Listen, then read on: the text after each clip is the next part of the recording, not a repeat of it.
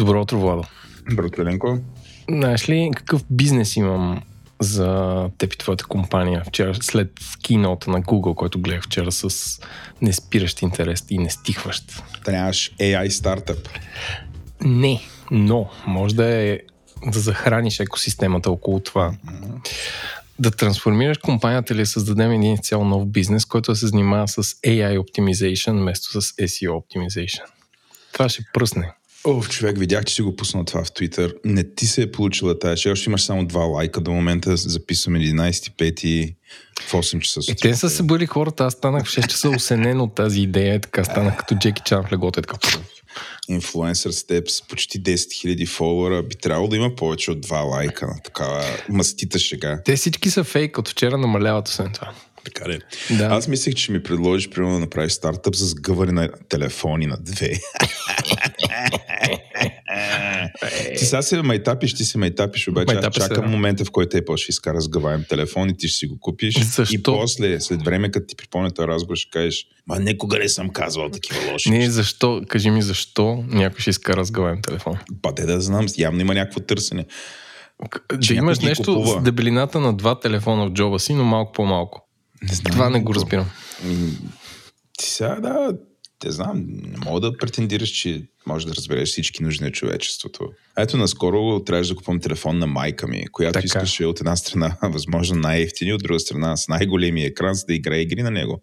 Така. Примерно това с гаваеми екран отговаря на част не, тези, на, тези, на, първата, на първата точка. Това са, това са нови, как да кажа, нови технологии. Рано или късно ще го направят да ефтино. Тук ще е 4500 лева поне. Не, поне. Това бенгър. Няма да си купя, но чакам, чакам альтернативата от теб. Те в началото и за големите екрани се опъваха, после и какво стана, имат 7 разфасовки. Дами и господа, говорим за събитието на Google, където вчера си показаха нови хардвер. Да. И новите технологии. И така, че... всъщност, да, всъщност обаче няма в този епизод да си говорим за това. Кажи за какво си говорим, защото имам новина по темата малко по-късно. Okay. Тогава ще оставя да се навишнеш. Да, а, значи гост ни е а, господин Ван Пев, а, който е бил директор на първия български изчислителен център България през 1971 година. Мисля, че спокойно може да кажем, че е най-възрастният участник, който ни е бил гост и съм аз много приятен разговор и изключително, как да кажа, вдъхновен от това какви неща и какви технологии и какви изчисления са правили в Габрово в неговия случай през 70-те години и как са обслужвали информационно цялата държава по това време. Така че ако не искате да слушате нашите заяждани глупости с Владо, превъртете час напред или използвайте чаптерите във вашия подкаст ап. Ако нямате подкаст ап и слушате през Spotify, препоръчвам ви да си изтеглите и се потопете в разговора с Иван. Също така благодарим на неговия син, който ни свърза с него и ни писа на небезизвестния имейл info.говори-интернет.com и така за два дни буквално направихме връзката.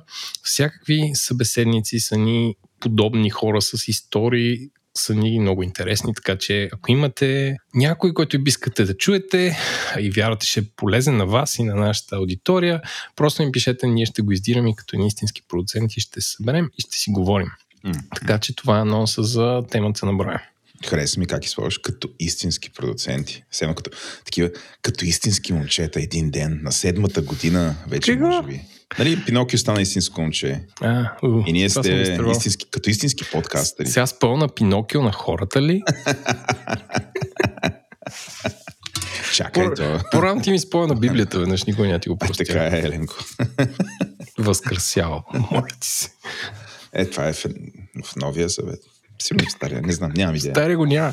Няма го въобще. Там не възкресява. Стария завет не може да се спълни. Така е, там финала е друг.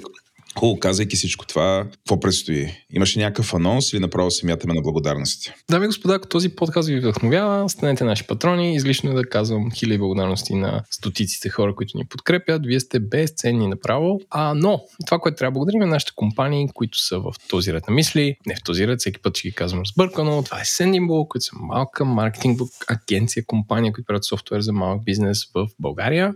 А също така Мъркъл, които правят голям e-commerce софтуер, но пак със сравнително малък офис. България, които сме благодарни. Remix Shop, ако ви трябват нови пролетни и летни дрехи. Те са супер магазин за нови и втора ръка дрехи. Новите е хубавото, че са ефтини, и втората ръка хубаво, че спасявате планетата и все пак имат някакъв живот преди вас и не може да си ги намерите тук така в магазините, така че използвайте код GI40 за 40% отстъпка от първата поръчка. Това са 40%, дами господа. Колко са... процента, Еленко, са това? Ами 2 по 20, 40. Браво. Добре. Бая процент. Два пъти ДДС. Тук объркахме хората. Не, не е данък. просто ще имате голяма отстъпка. DFBG, които ще си говорим следващата седмица за ако се чуете как се движи работния пазар, защото вие сте в IT работната среда, да знаете, че друга седмица ще получите overview от шефовете на DFBG, които имат поглед върху всички работни места. Дори Чай да подгрея тук, да подгрея. Подгрей. Идва ли края на търсенето на програмисти? Има ли обяви за работа? Е, я го, я, я го напиши като YouTube. Я го я пиши като YouTube видео. Шест начина да разберете, че ще ви уволнят. Не допускайте тези грешки. Добрите програмисти си търсят работа по този начин. Примерно нещо от сорта ще. Лошите програмисти стават добри, добрите стават пенсионери. Вижте с нас следващата седмица. Ох, как хайпнахме ужас. AI замествали програмистите. DevBG ще хоства ли само модели, които да си наемеш там, за да ти работят? Ето хайпваме се. Модели като а, хора, които се снимат и изглеждат красиво, или? Абсолютно, да, да, да. да. Добре, това е, това е за DFBG, дай на там. Аз така ще разкрасявам всяка твоя реклама. О, боже, това не сме го тренирали на фристайл, много стане голяма, голям фал и да кажем, Антоне, тук това изражи дет, какво казва 100%. Еди, какво си добави. Нека да пробваме, да пробваме, да пробваме. А така и SiteGround, които миналата, както и тази седмица си търсят UX, UI дизайнер в София и Affiliate Account Manager with Spanish. Ако mm. обичате салса и знаете испански и обичате афилиейт рекламата, аз бих, ако знаех испански, бих кандидатирал, защото обичам афилиейт, да съм афилиран с някой. Това не е... ги, ги месите леерите много хубаво. разбирате ги шрифтовете. Ако сте правили шрифт също. Ако сте правили шрифт, тук намигване към епизода за шрифт. човека правил шрифт. Шрифт, да. А, да, и не на последно място, т.е. не на последно, но не на последно място, а текст, които ни подкрепят от зората на този подкаст. Текст, да. Обичам и ви. Аз обичам текст, Еленко. Добре. И хората от там. Обичам Сеш. Хубаво. Давай сега, ти като не си направил меме на седмицата, какво ще правим? А, аз не съм направил. То продължава мемето да е едно и също. Което? Гешев? Гешев е, да. То, там се развива. То е страховито. Какво да кажа? Сега ще уволняват ли, няма да ли уволняват? Аз според мен седмицата също може да е и днес, днескашния скандал тази сутрин в Твитър. Мария Габриел, която казала, че е професор, не е доктор по политически науки, ама май не е. А, тук са ти съвсем по острието на бръснача. Да, Bleeding, bleeding Edge bleeding подкаст. Edge. Аз, айде да знам, аз искам да обсъждам Гешев, не знам. Давай се. Аз съм, едно си знам. Качи ли почнаха да се обръщат неговите хора срещу него? Няма такова, не се ли е кръв, не знам. Изненадан съм, бе. Почнаха да разследват или казаха, че не се изключва версията, в която това цялото нещо е нагласено. Между другото, гледах много хубаво, много хубаво YouTube видео на подкастъра, ютубъра Жечев. Приятел на шоуто. Приятел и аз го гледах, между другото. Доста добре го е направил, доста добре го е разказал. А, го. Да, ще го линкнем. Надявам се това не се размине, но като се сети протеста на прокурорите ми става едно е, еми, а... които протестираха срещу собствената си неефективност. Да, да. Това лицемерие. И, ни хора в едни тоги, червени тоги, седят супер тъжни на слънцето, се припичат така за 10 минути. Па няма никакви хора да излезе там някакси да ги подкрепят, само те самите протестират. Такива неразбрани от обществото, носейки тежкия си кръст. Е по-добре от агитката миньор Перник, която беше предния сапорт арм на прокурора. На прокурора. Гешев и Любов, да. Това е много трудно да се обясня чужденец всичко. Ем, те чужденци не могат да повярват как хем сме държава, хем, хем такива неща, те да знам, се случват тук в България. Но mm. наратива, нали, най-голямото меме е наратива как Кешев е а, българския Фалконе. Не, това, това е, това е просто... толкова цинично, че... Е, абсолютно цинично, да. Тая работа не знам. Виж как хубаво почнахме подкаста, игри, смешки, закачки, сега в меме на седмица, тук си развалихме настроение, само като се сетихме пак. Добре, останете с нас и друга седмица, когато ще си говорим за това. С... Аз съм човек тизър с а, нашите приятели от телевизия по радиото. Така че... Да, да. Следващия ми се бъде доста ангажираща. И така, AI новина на седмицата. AI новина на седмицата. Ами, Ленко, да почнем с, айде, с твоите приятели от Google, които... То не е само AI новина, но а, ние вече се подигравахме. Не знам, как да нарека тия неща, свързани с Google, примерно Еленко погребва Google. Това е такъв клас. Го това е хештага. Ами, то е някакво. Четох такова а, транзистор канала. Така. Това го правя преди, когато има ивенти на свързани с Google, чета транзистор канала. Така. Там обикновено ви изреждате всичките критики. Да знам за какво се подготвя в разговора с тебе. И там, нали, любимото ми господин Николай каза, айде, погребахме, или някой каза, не съм сигурен, някой каза, айде, погребахме ги всички технологични компании тук. някой каза, е, чакай, може би Apple ще извадят нещо яко сега на www, не знам, там не мога да смогна още с съкръщенията. Как се казва това световното по Apple? WWDC. DC от какво идва? Developers Conference. WW. От световна. Наистина? Worldwide, да. Сега не забравяй, че на американците а, републиканското по бейсбол се казва World Series, така че е спокойно. Всичко е World. Ху, а, какво обяви Google? Ако де да знам, не ви се четат новини, макар всички ще бъдем залети, но да знам. Някакъв много бърз обзор. Google обявиха сгъваем телефон. Най-после. Най-после. Ленко чакаше. Това е следващия телефон на Еленко. Кажи цената. Цената е 1800 долара. Е. Това най-вероятно е без тяхното ДДС, така че като цъфне в България ще гони 400 лева. Да. За нещо, което не е чак толкова голямо. Може би ти си за по да си купиш телефон и таблет по-отделно. И, или, или 4 компютъра.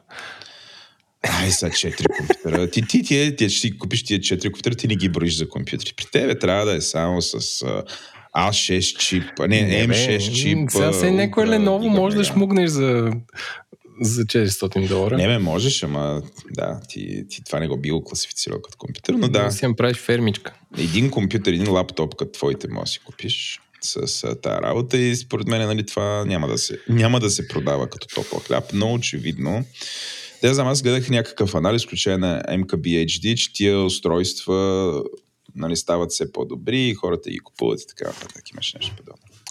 Така, това е едното. Другото, което е, идваме с минутката за AI в новините на Google, които са доминиращи, но Първото, което е подобно на Bing и те са почали да вкраждат.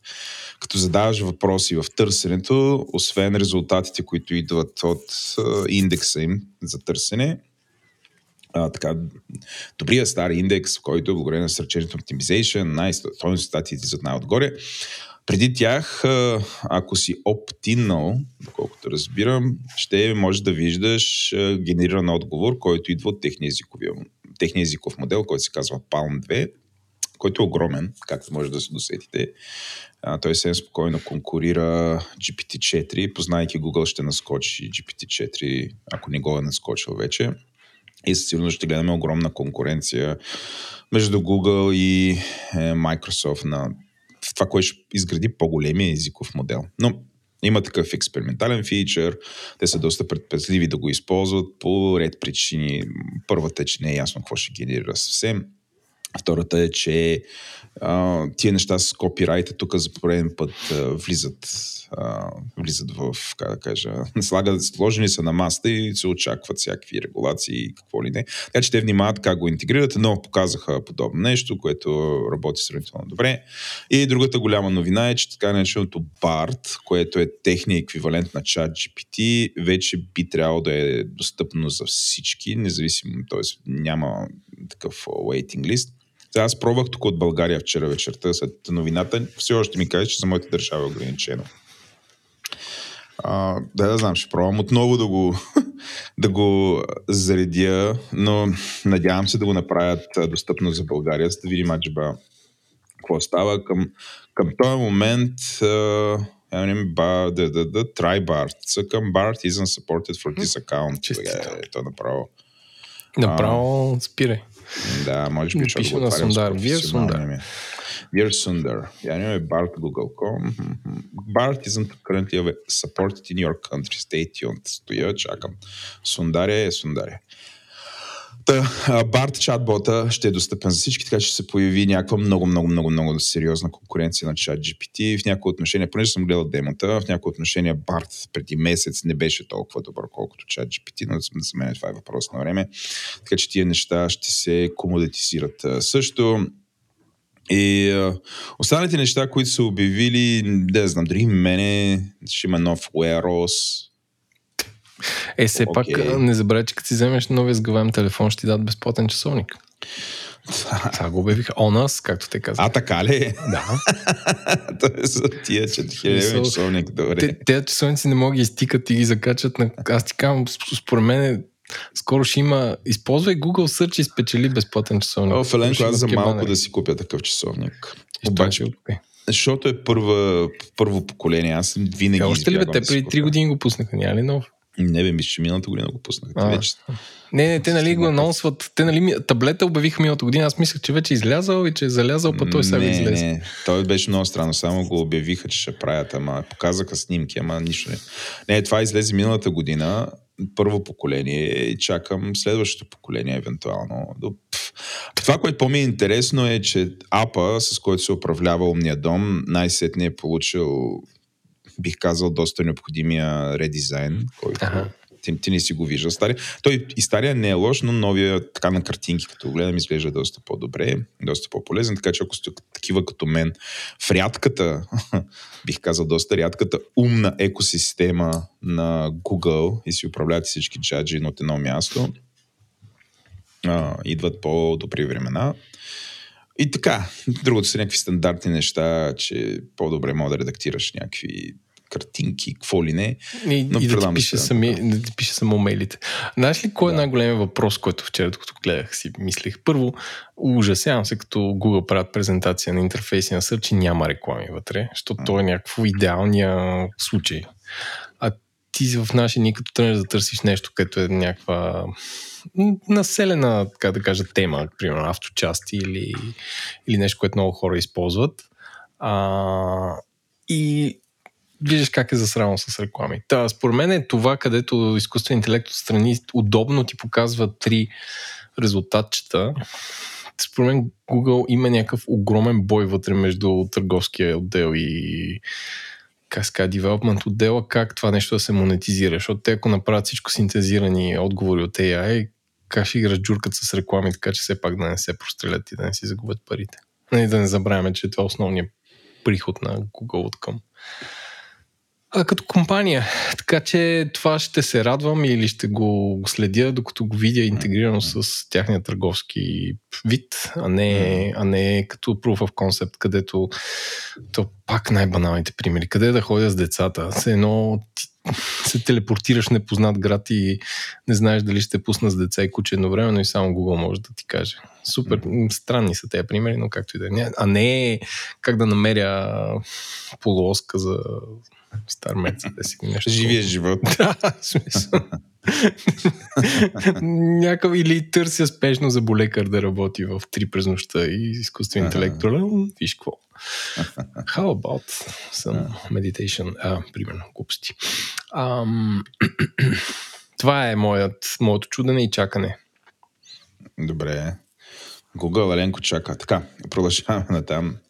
А, някакси от а, нещата, които са по-хардкор, понеже казахме, че ще преглеждаме за изминалата седмица по-основните неща, които са излезли, които са важни и по някакъв начин дават поглед какво се задава с изкуствен интелект.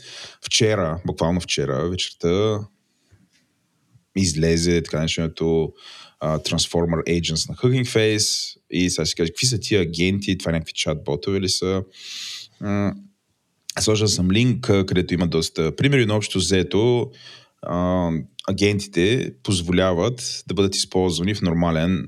AI да бъде използван като част от нормален код на Python.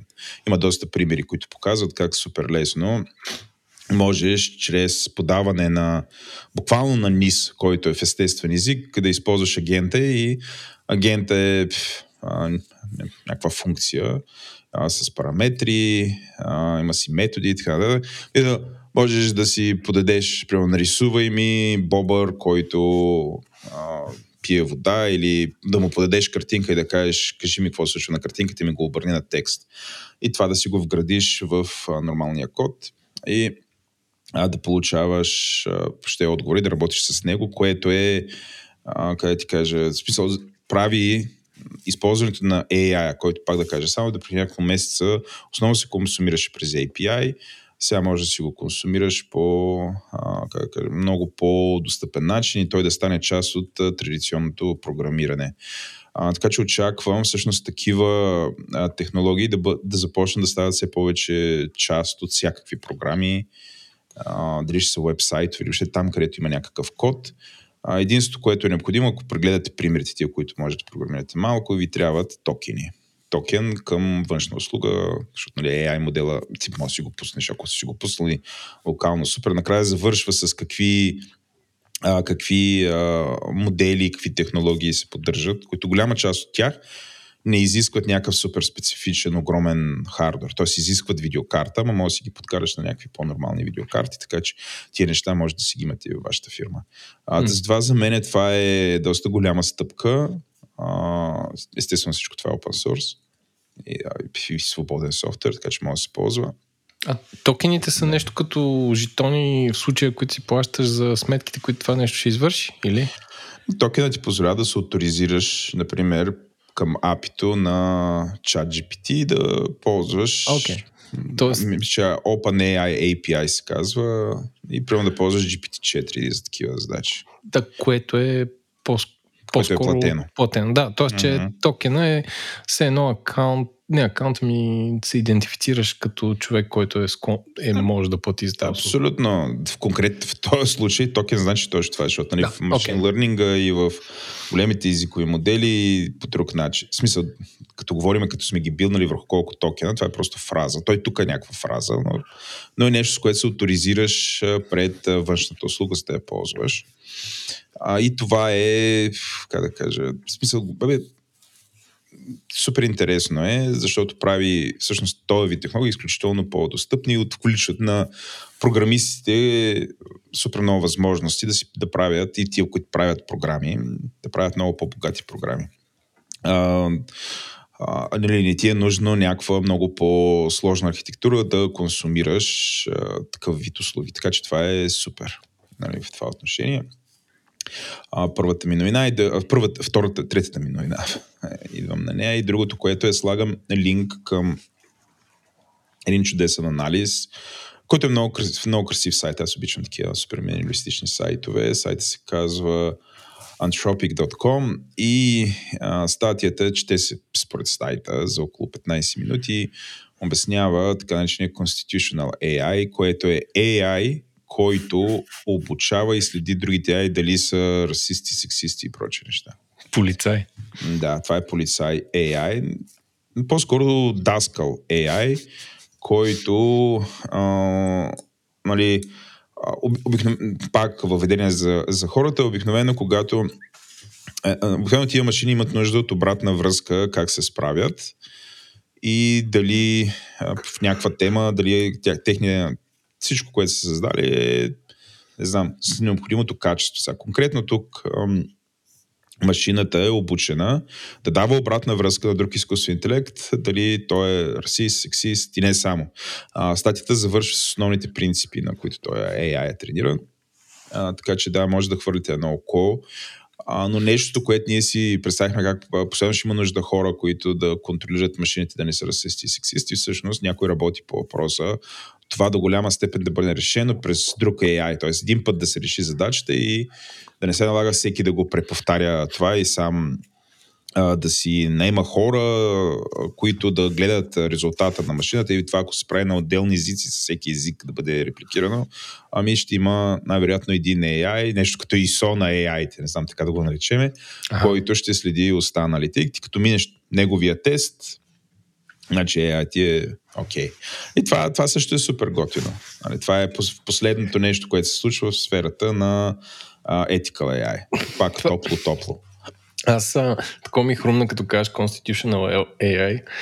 Uh, веднага започвам да си мисля кой е избрал Великото народно събрание, което ще приеме Конституцията и ако след време има има промени в човешкото общество, кое е, кое е морално или кое е, кое е позволено, как ще се промени самия съдя. Не, ти си много прав. Защо, защото това ми струва много сложно. Трябва, трябва да се събере някакъв много голям консенсус Абсолютно. от хората, които са го направили, да кажат, вижте, примерно от утре а, не знам, само глупости ми хрумват какво може да се промени, но примерно от утре трябва да ведеме два вида, два вида синьо, да речем. Okay. И този... Ох, не. Тъпо е, тъпо е това сравнение.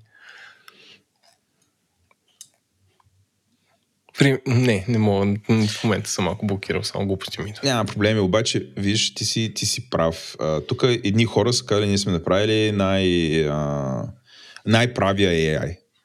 Нали? Той вече контролира останалите AI по отношение на това. Висшия съдебен съвет са направили. Примерно.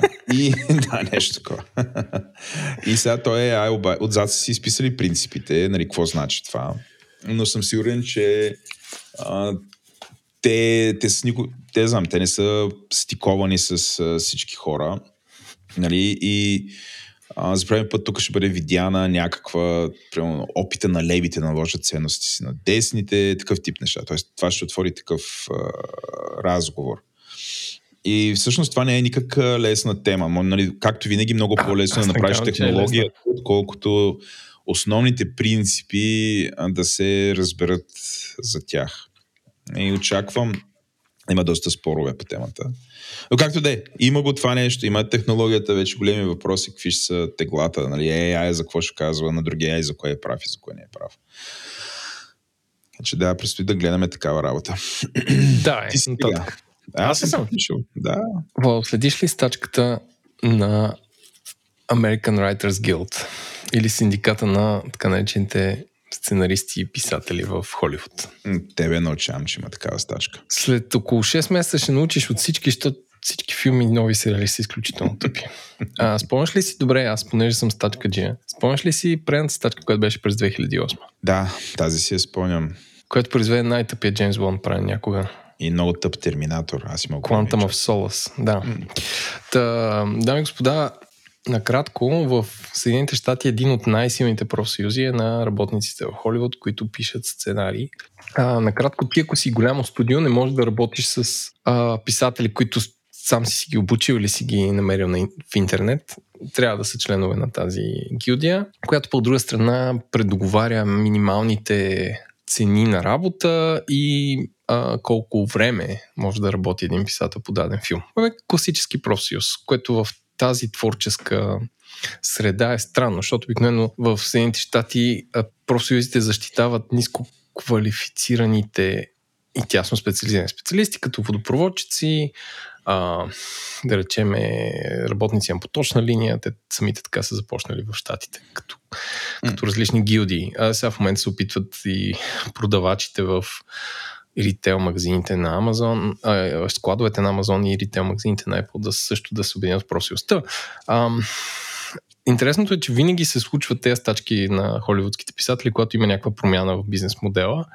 В 2008 година се премина от а, DVD-та и филми, които си купуваш на Blu-ray към стриминг.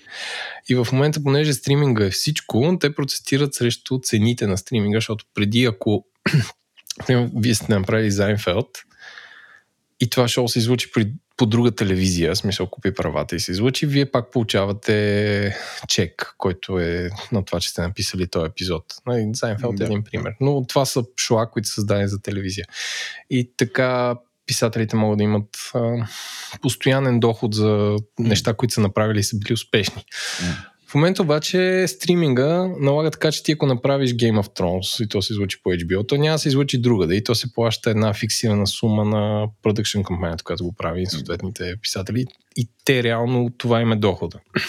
От друга страна, нали, откъде на къде те ще искат допълнително пари за това нещо. А, но просто още не е уреден този модел на стриминга, как ще се възнаградят самите писатели. От друга страна е смешно, защото те хора не са с високо образование и не са, ам, как да кажа, не, не, не са на улицата. Няма шанс, ако затвори фабриката в техния град, да, да няма с какво си хранят семейството. От трета страна, най-интересният аргумент, който виждам е, че изкуственият интелект се прокрадва в а, исканията им, но не е ясно какво точно искат, защото казват как ще защитиме работата ни от това, че се използва изкуствен интелект да се пишат сценарии и епизоди.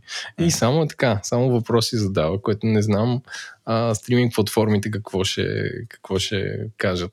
Но като цяло ако, ако а, следите филми, сега който е направен, направен е. А, да речем, ще излезе, какво беше, Guardians of the Galaxy, но летните блокбъстери са под въпрос. Нали, те, които са написани и сега ги снимат, може би ще излучат, но след това на есента ще има серията пи филми. Също така интересното е, че самите стриминг платформи се оплакват от това, че те дълго време са продавали на загуба, за да си като стартъпи да си увеличат пазарния дял. Да. Реално тези продукции са скъпи, но те са искали 5 долара на месец, което е много по-малка цена от един билет за филм, да речем, на кино. А, за това да растат, растат, растат. И в момента са стигнали до лимита си, както знаете, Netflix потребителите се свиват. И те почват да се чуят откъде вадят пари, като почват да пускат ам, абонамент месечен с реклами и какво ли още не, и какво ли още не. Така че златната ера на стриминга, когато плащаш 10 долара и там 10 евро, имаш, имаш филм, който а, възнаграждава щедро всички по веригата, из, изчезна. И сега последните по веригата или там създателите на филма почват да процитират, това ще се ще ще се върне към стриминг платформите, което сигурно ще се върне към потребителите и инфлацията ще продължи и ще гледаме по тези филми. Ай, всичко обясних. всичко. След като в началото на епизода Еленко погреба големите технологични компании, сега погреба, погреба и стриминга, гробария, така ще се да ви наричам вече. Да, Лени Гробар. The Undertaker. Undertaker. В другите новини. Другите новини, а, да. Да, погребам и Тесла, искаш ли? Давай.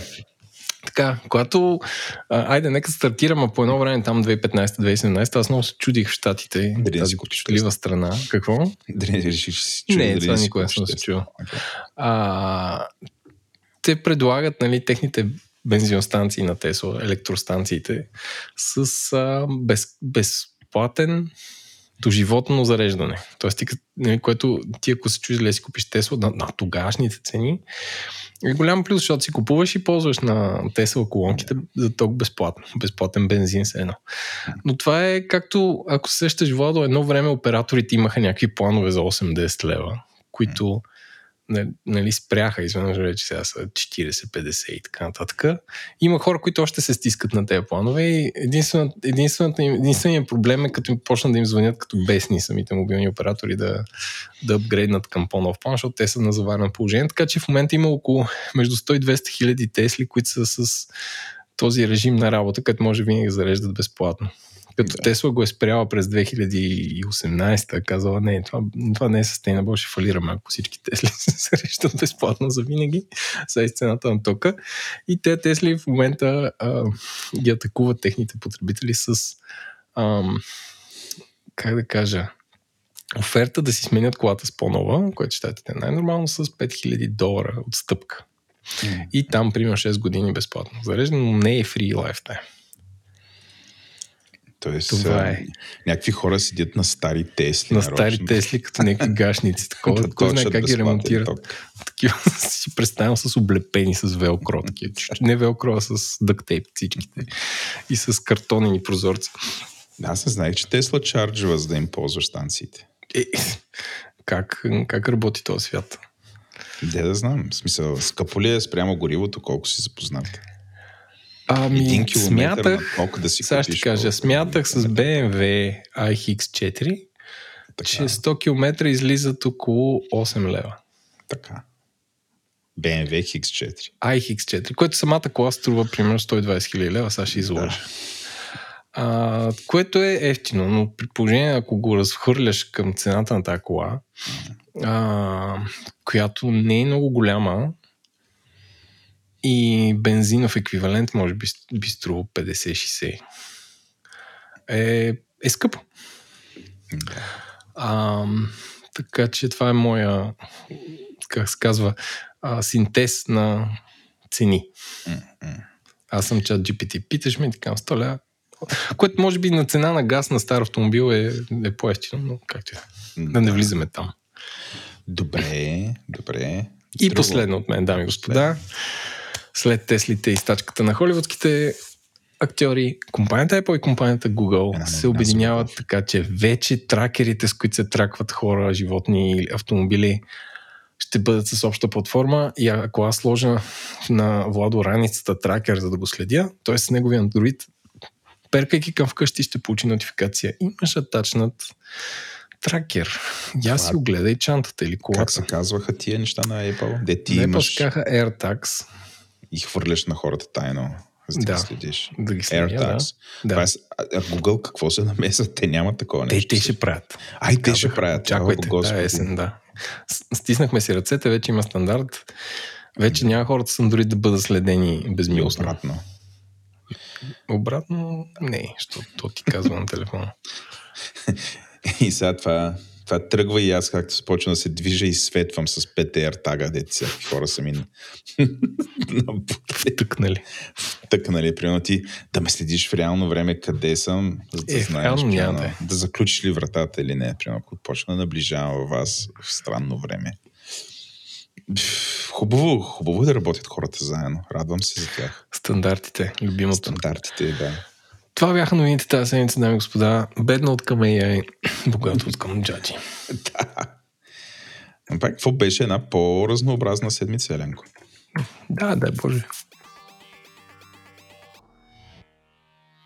Какво си купих? Окей. Okay. Ай, ти приказва, сега може би аз да кажа. Кажи.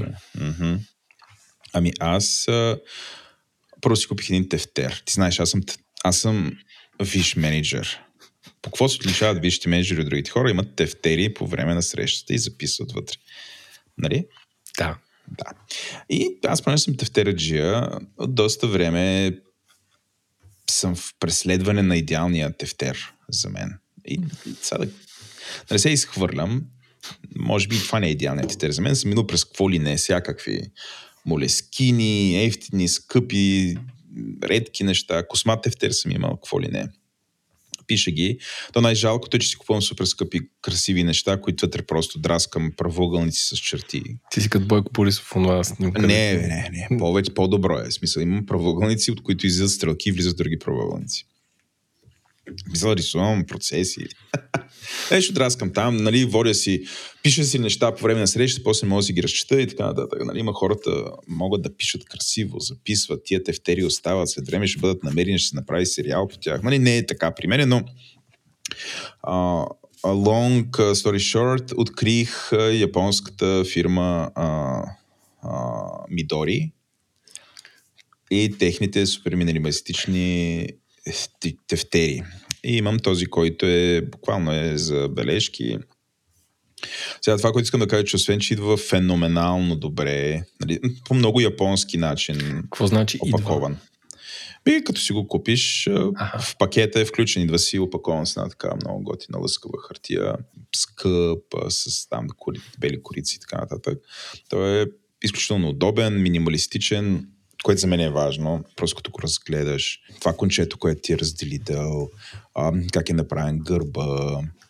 И може би най-важната характеристика за интефтер е каква е хартията, колко добре, как се пише на нея, колко добре попива. Що се хилиш? Смисъл? Що се сетих за сцената на Патрик Бейтман в американски yeah. психар, де си мериха yeah. визитки така. Оле, пинстрайп, не знам си какво, не знам си що. Защото там пак беше хартията, те я пипаха и Пише... е много важна на визитките, Ленко. Да, бе, знам. Да. Но и за тефтерите също. Тефтер. Но трябва да ти кажа, като го видя този тефтер си казвам, то е всичко друго, но не е ефтин. Uh, не е ефтин. Има и ефтин. Между другото, Мидори имат и доста по-ефтини от това, което аз съм си взел. Но мисля 30 лева, ако не греша. Нещо от сорта. Но пак това е в сравнение с Молескине на почти на половина на цената, Ленко. А, а, сериозно? Молескините са брутално скъпи вече, 50-60 лева гонят. Ама ти за те 50-60 лева колко, колко бизнес ще напишеш вътре? Изплащат се. Да, да, да. да а, това е първото нещо, което. Второто нещо е, естествено е нещо свързано с храна, за да дразня Джак. Джак слуша нашия подкаст и после идва и такова... Вие! И какво удря, удря, на, удря на бюрото един тефтери? Каза, че такова ще ни дисне през... Абсолютно ще сме като подкастъри рапъри, ще се дисваме за някакви джаджи. Но, сега да бъда диснат дропи чили, искам да похваля една солница на, на гръцката марка Аристон. Солница, то не е солница, сол, която е морска сол с лимон и куркума. Топ сол. Mm-hmm не, не бях виждал подобно нещо. И в принцип тези аристони имат, ако им разгледате другите а, другите видове соли, а, които продават и са някакви такива комбинации между 3-4 неща и са супер добри. Това с куркумата и с лимона ми е супер яко. Ползвам го върху омлети, въобще почти върху всичко, да се само с така сол в момента. А, Джак сподели, че куркумата отсветява зъбите и да не прекалявам. Аз казах, окей. Okay мисля, че станеш жълтозъб. Негатив. Жълтозъб, жълтозъб тигър. Но а, извън риска с жълтите зъби, изключително е вкусно и мен много ме кефи. Това ми е основната сол в момента. Искам да те поздравя с цитат от сайта, който си линкнал. Елис Supreme Taste. На лицето да. Коста Слирис, който е учител, агроном, консултант и експерт по зехтин, съдия в международни конкурси.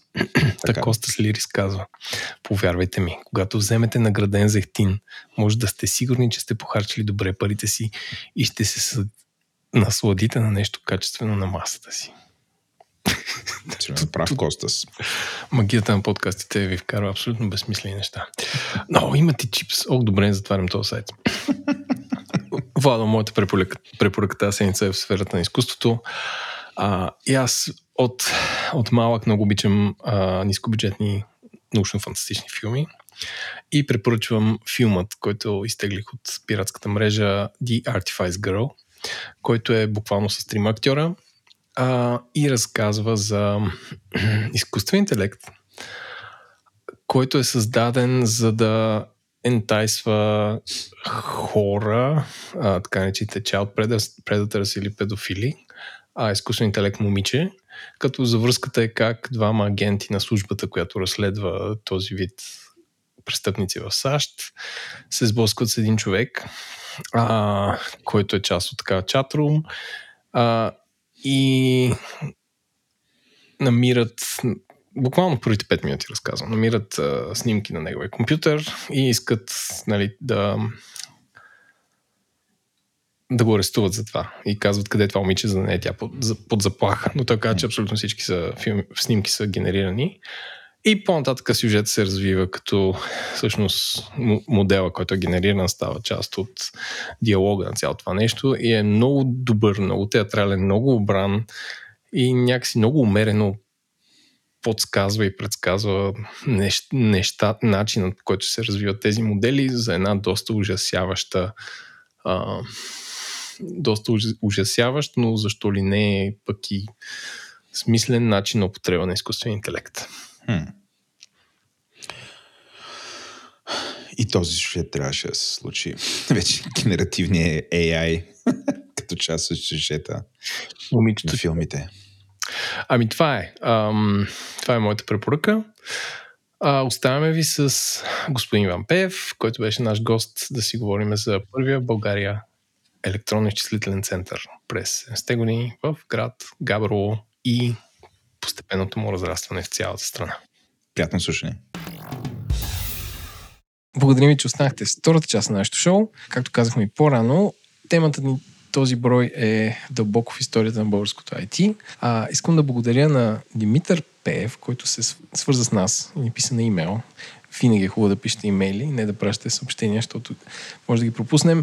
Абе, тук има един Иван Пеев, който е бил директор на първия български електронно-изчислителен център през 70-те и е внесъл а, машина в IBM. Пишете му на този мейл. Ще може да му е интересно човека да се види с, с, с вас и за от чудо. Писах, разбрахме се, поговорихме се и събрахме въпроси от нашите а, патрони и освен Владо, който е тук дясната ми хълбук, а с нас е господин Иван Пеев. Така че, Иване, представи се за нашите слушатели какво си учил, какво си работил ам, в тази среда. Казвам се Иван Пеев, пенсионер вече. Иначе съм роден в Ямбул и там съм завършил гимназия. След което, непосредствено след което, за... минах да следвам в чужбина.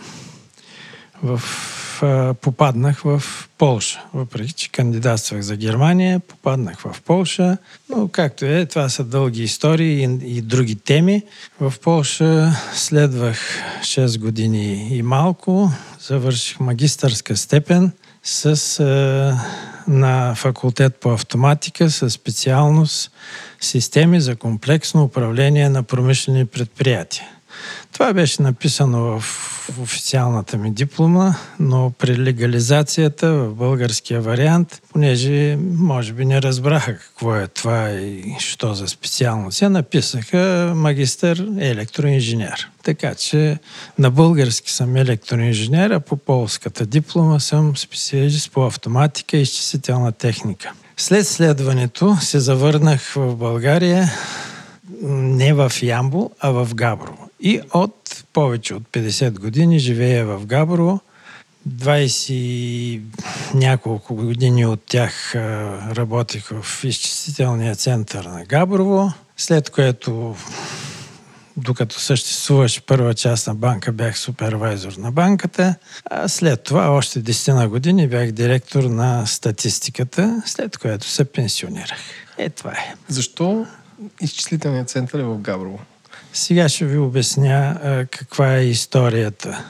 В средата на 60-те години започна в България също е започнало да се говори, аз не съм бил тук, да се говори за изчислителна техника и нейните възможности. И тогава някой от по, да кажем, напредничавите окръжни съвети тогава са създали е, изчислителни центрове, в които първоначално имаше, е имало а, така наречени табулаторни машини, които по механичен начин разпечатваха някакви направени изчисления или фактури или нещо такова. Освен това, по това време източна Германия произвеждаше едни машини, наречени аскоти, програмируеми, фактурни машини, които с едни райтерчета се програмираше къде да застане главата за печат и да отпечата фактурата. И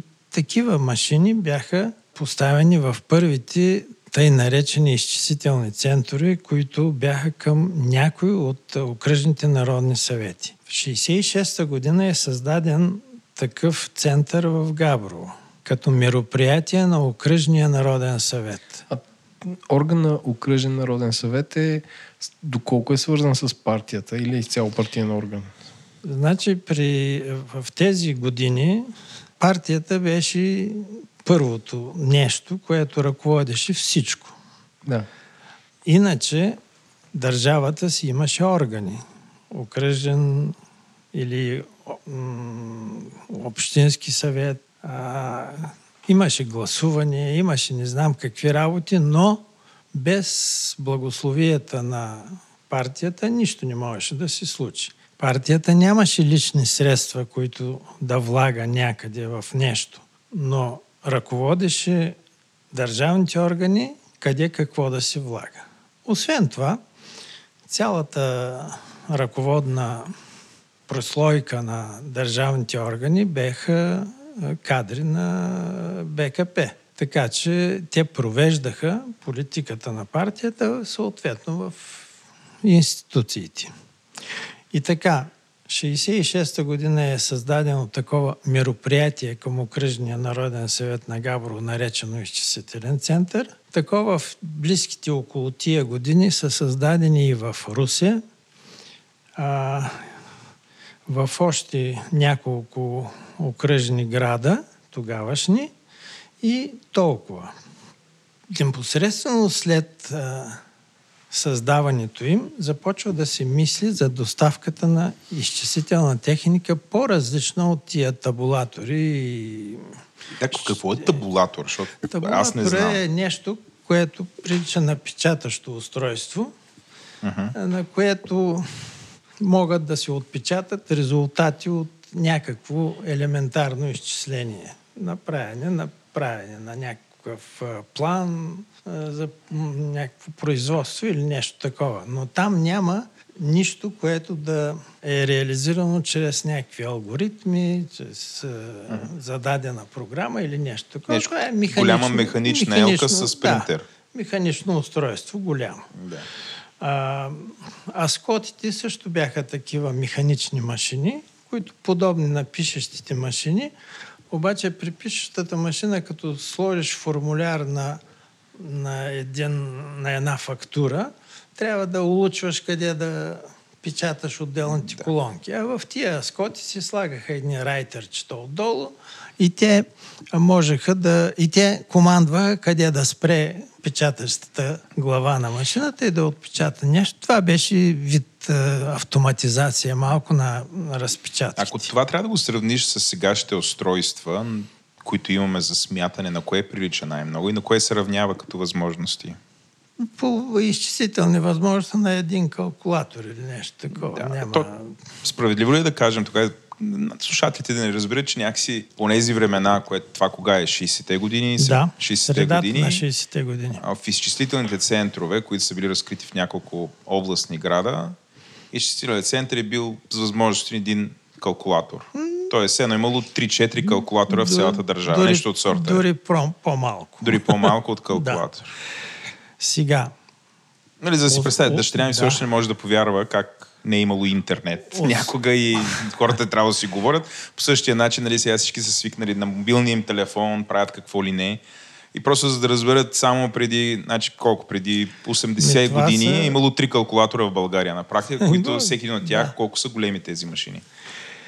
Освен тези няколко изчислителни, наречени изчислителни центрове, които бяха към окръжните народни съвети, аз нарочно казвам окръжни, защото тогава нямаше области, Окръжни. а беше окръг. Сегашните области бяха окръзи.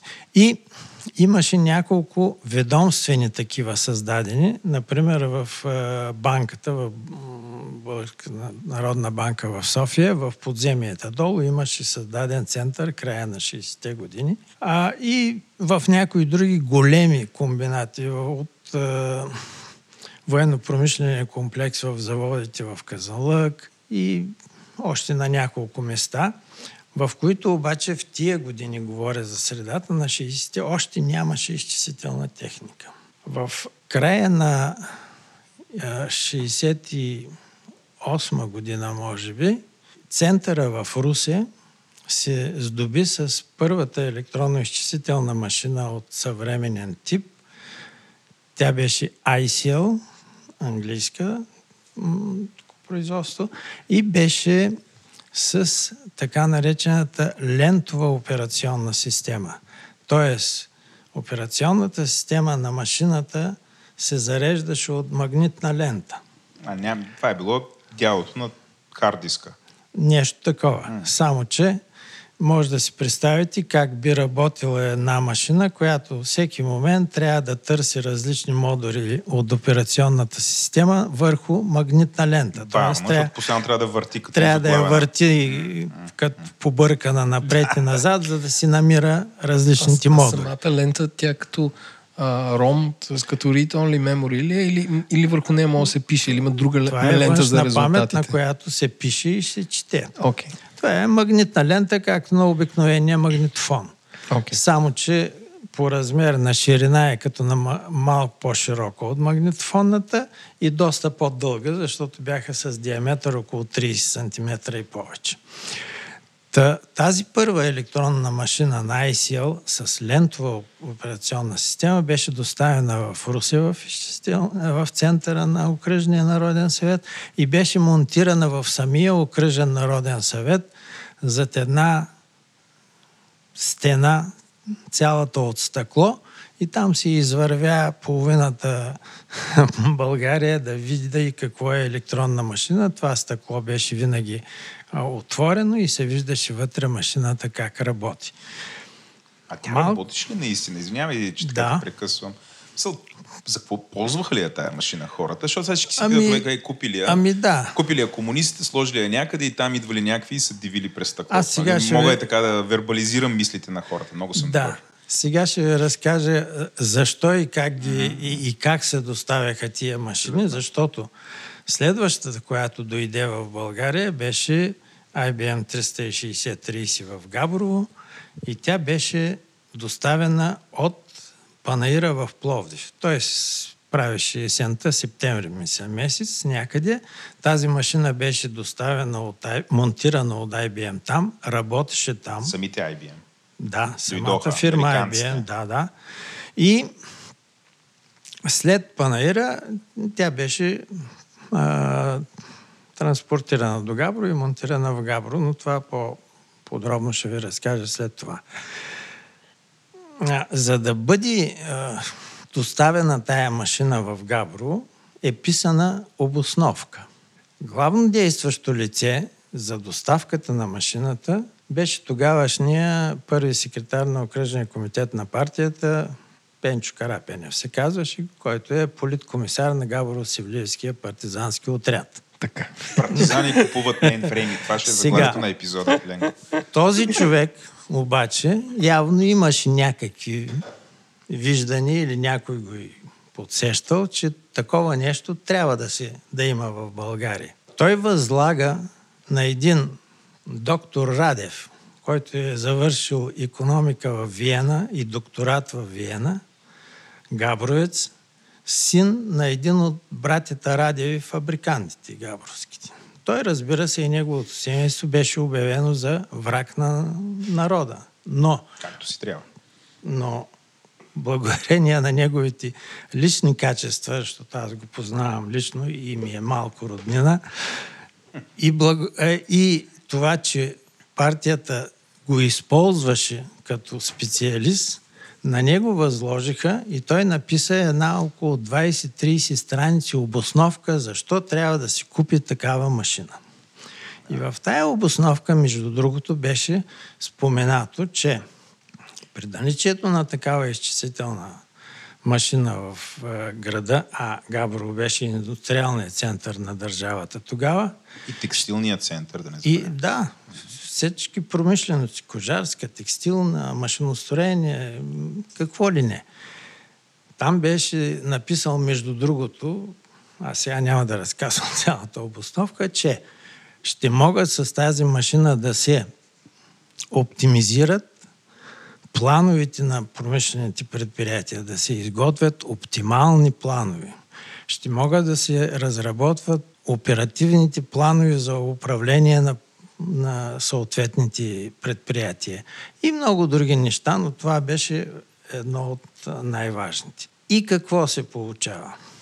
Окръжният комитет на партията, как да кажа, разпорежда на държавните органи, че трябва да си купи тая машина. Тя струваше 450 хиляди долара. Средствата са осигурени от е, економиката на Габрово, от предприятията на Габрово.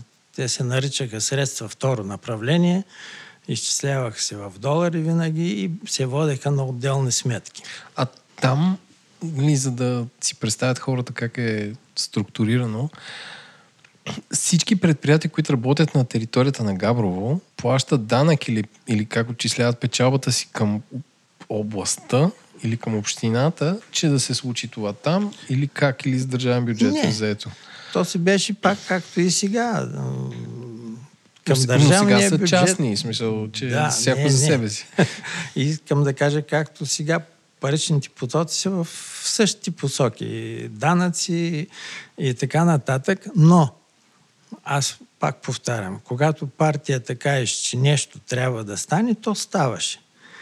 Сега, че тези пари де-факто са дошли от държавния бюджет, централния, няма особено значение. Важното е, че те са били осигурени от габровската економика и някой горе се е съгласил, да че трябва обратно. да, да, да ги върне Тоест, обратно. Излезли са под формата на данъци, влезли са, в влезли, държавния бюджет и от държавния бюджет и обратно са се върнали. Обратно. Да. Но за това всичко е под давлението на окръжния комитет на партията и най-вече нейния първи секретар.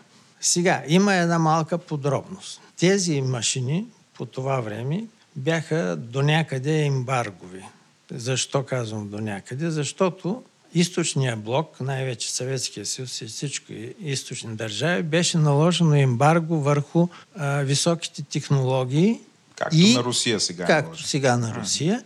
И на стоки, така наречени стоки с двойна употреба, двойно предназначение. Такива, които могат да се използват от гражданското общество, като стоки нормални, но които при военни нужди могат да се използват и като военни стоки. За такива се смятаха и електронните устройства, защото те се влагаха в оръжейната промишленост. Особеното в, при нас е, че България имаше единственото представителство на IBM в източния блок.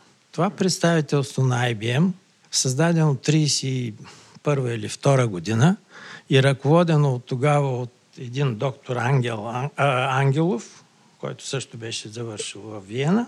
А, това представителство преди войната и до 50-те години внасяше в България пишещи машини IBM. И то 60-те години още съществуваше и беше под, все още под ръководство на този доктор Ангелов. Това представителство нали, също участваше дейно в доставката на тая машина, защото имаха контакти с IBM директно, с учебните им центрове в Виена, Париж и Лондон. А, и благодарение на тяхните специалисти беше подбрана и конфигурацията на машината и други технически подробности. Може би това, че имаше такова представителство в България, до известна степен а, помогна за доставката на тази машина. А, в интерес на истината, няколко месеци или година преди това, Българска народна банка закупува и доставя за нейния изчислителен център IBM, обаче извън серията 360, модел IBM 360-20, който не е от серията на тази, за която говорим. Така че този IBM в България де-факто е втората машина, но първата от серийните машини на IBM. Защо беше важно толкова това, тази доставка на IBM 360-30? Защото това беше първата машина, универсална електронно-изчислителна машина с дискова операционна система, и наречения DOS на който започнаха и персоналните компютри, на който и сегашните дори машини още работят. Дисковата операционна система е революционно скок в развитието на а, този а, бранш, защото тогава вече се има възможност да се ускори невероятно много работата на машините и да има някакъв ефект от а, от самата работа на машината. и сега, за да се добие представа каква е била тая машина, струваща половин милион долара. Аз само да кажа, че проверих и тези пари към днешна дата. Тази, тази машина днес би струва милион и 400 хиляди долара, като това е за най-базовия модел. Да. Като добавиме инфлацията от тогава до сега. Само три пъти повече. Да, като пак за сравнение, дами и господа, тогава брутният вътрешен продукт на България е бил 11 милиарда долара, което прави тази машина на цената 0,1% от БВП-то на България. Което ми, сега, не, не ми се струва много, но ми се струва много някой да убеди някой да се похарча толкова пари за нещо, което било толкова ново. Да. А сега тази машина струва колкото гърсонера в Лозенец. Шокувам се. Трудно. Се замисли жега е очевидно, да. Да. Но да се доближава. И, и, и сега, за да, за да направим сравнение с а, сегашните технически средства, мо, а, а всеки знае от нашите слушатели телефона му, примерно, какво представлява, ще ви кажа, че тая изчислителна машина имаше оперативна памет или RAM памет 32 килобайта. Сравнете сега паметите в телефони с гигабайти. Освен това, външната памет на тази машина бяха три дискови устройства с сменяеми дискови, разбира се, но всеки диск беше с 7,25 мегабайта памет. А дисковете бяха Из... като много голям хард диск, предполагам. Сега, не... дисковете са а, 10 големи плочи с диаметър около 50 см, които са хванати заедно в един пакет и този пакет от 10 плочи, които и двете им повърхности са с а, магнитен слой, се слагаха в едно устройство, се завъртаха с голяма скорост. Между тия плочи се пъхаха четящо пишещи глави, както магнитофонните глави. Само, че те се движеха напред и назад, значи до най-вътрешния кръг се едно на тези плочи и до най-външния. 200 цилиндъра, т.е. 200 отделни позиции можеха да си позиционират тия глави. И с тия глави ще се пише или чете от съответната повърхност на тия дискови. Това е магнитният диск. Доскоро той дори се използваше в подобно нещо в, примерно, външните памети за лаптопите, които са сега, да речем, 500 гигабайта или терабайти, но са на същия принцип. Така речените флашки, така ли? Моля? Като флашките или външната памет? Не, флашката е друг тип памет. Ето да, да, то е флаш памет, очевидно, не е диск. Тя е външна, да. Да, кои са тези външни диски? Едно външен диск, който си да. Може да си... Външен диск, да. който може да закачиш на USB порта на uh-huh. кой да е компютър и, и добавяш да. външна памет. Та, IBM имаше три такива устройства по 7,25 мегабайта всеки диск, две лентови устройства, едно печатащо устройство от тия големите печатащи устройства, които печатаха на безконечни формуляри които и сега се които виждат. И до сега в магазини Метро се използват нагънатите. Моля? И да. до сега в Метро се печата на нагънати. Да, нагънати да. в големи кашони и, и печатаха а, тях. Входа, въвеждането на информация в тая машина ставаше с перфокарти перфокарти, може би всички са виждали, 80 колони в перфокарта, дупки са на определени места, тия дупки са определени комбинации от букви и цифри и това минава през едно устройство четящо, прочита си и се въвежда в машината. Това е входа на машината. А, по-късно, след години, входа се промени, аз ще ви кажа и за това, 80-те години вече имахме въвеждане на информацията с лентови устройства. А имаше ли така. екран машината? Аз в интерфейс се борави с машината или перфокартата интерфейса? Пер, единствено с е, перфокарта. Тя е интерфейса. И това е входа към машината. От, по друг начин не можеше да се въведе. Ленко очаква да има мишка, не. дреди пасианс. Не, не, не, не такива чуя се да има екран и сега ако ти го Няма... пет неща с перфокарта, как а, изпълняваш програма и, и как няма, разпечатваш няма резултата. Няма екрани, няма нищо. Сега ще ви кажа. Конзолата, от която се ръководи машината, е обикновенно пишеща машина. Обикновена пишеща машина. На нея се пишеха командите за стартиране на работата на машината или въвеждане на дадена програма. Програмите се пишаха на алгоритмични езици, но като начало всички наши програмисти, началото на 70-те години, работиха с програмен език Assembler, който е не алгоритмичен, а машинно ориентиран език. А, и написаната програма се записваше на перфокарти и по този начин се въвеждаше в машината с перфокарти. А, сега, тъй като стана въпрос за програмиране, трябва да ви кажа, че това е също много съществен елемент в развитието на тия технологии, тъй като първите машини, които са създадени, слушателите сигурно знаете ли, са чували за това, първите машини не са били програмируеми. Те са били създадени да свършат определена работа. Най-първата такава малко преди и по време на Втората световна война, е създадена да изчислява това на, тюр, на тюринг машината, за да разбива, да разбие енигма машината, нали така? Това е за разбиване на код. Mm. А основно е била създадена машината Енигма за изчисляване на артилерийските таблици за стрелба. Ако сте били в казармата, надали, и само ама аз съм бил и съм артилерист, за да се сложат данните на мерника на оръдието или на хвъргачката, се гледа в едни таблици, които са книжки дебели с много страници, при които от, по определени параметри, скорост на вятъра, ъгъл на вятъра, до там целта, разстояние и т.н. се определят данните за мерника.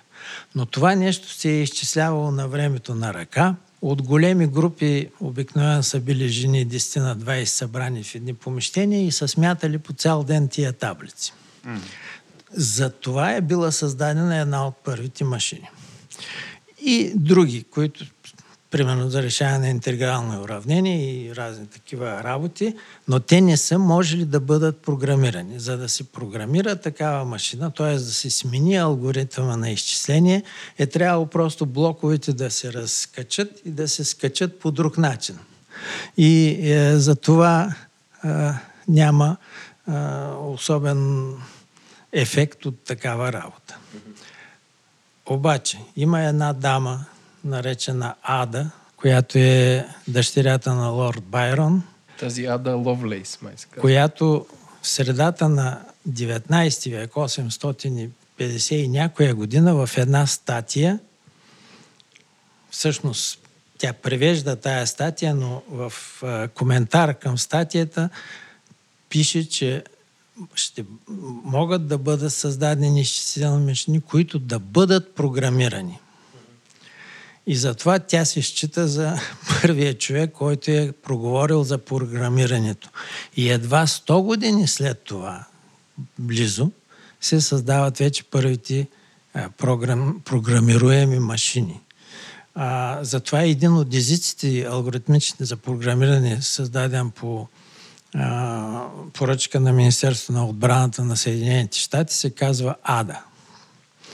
Но, както и да е. Та ние работихме основно с асемблер, след това с алгоритмичните езици PL, COBOL, Fortran и така нататък. А кое беше първата програма, която пуснахте или, или стартирахте, когато Пуснахме дойде този компютър? Защото аз си представям, нали, благодарение на това, че IBM е съществувал тук от 30-те, знаем, че IBM са имали много сериозни връзки с Третия райх. А, запазила се тази фирма, останала е чуждестранна и те са продали компютъра на, на, на България. Как обучиха, защото предполагам не е имало много работния, работната ръка на програмисти не е била голяма. Как обучиха първото поколение, което са работили с тази машина? Сега, в тези да. години нямаше нито специалности във висшите учебни заведения, да не говорим пък за средните, нито въобще някой си е обучавал в IT технологиите, наречените сега. Не може да отидеш в Stack Overflow и да напишеш какво ти трябва и да получиш. За това, за това с купуването на машината се предоставяше обучение на кадрите, предоставяха се готови пакети, приложни програми, така наречените, и за тях мога да ви разкажа, и как стана, ставаше работата. Набираха се млади е, хора, завършили гимназия, е, които минаваха едни тестове на IBM, е, подобни на IQ тестовите на Менза. И е, тези, които преминаха през този тест, ги почваха обучение. Първите групи програмисти, обучени в нашия център, са в учебния център в Виена. Отиваха там за един месец и ги обучаваха на асемблер езика. За колко време? За един месец? За един месец. А сега какво, какво ги учат тия компютърни езици по 7-8 месеца? Аз не разбирам. Хората са учили асемблер в да. Виена. След това, следващите вече алгоритмични езици, когато и центъра стана с по-голям персонал, повече програмисти, IBM изпращаше лектори, които обучаваха програмисти на място на PL, COBOL и другите алгоритмични Това в Габрово се случва. В Габрово се случваше това. Е, един от лекторите ни на PL, например, беше един индиец от е, Швейцария.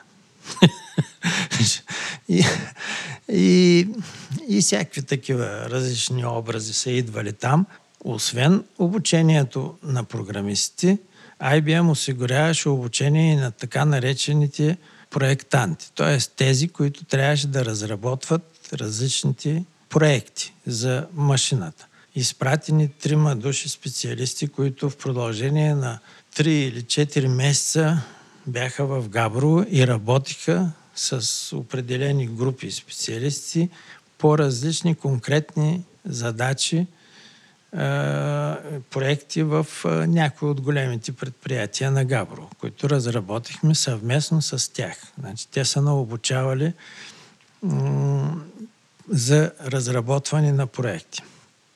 Освен това, техническата поддръжка на машината беше осъществена чрез един отдел от инженери по поддръжката, които също бяха обучавани една част в Виена, друга част в Лондон.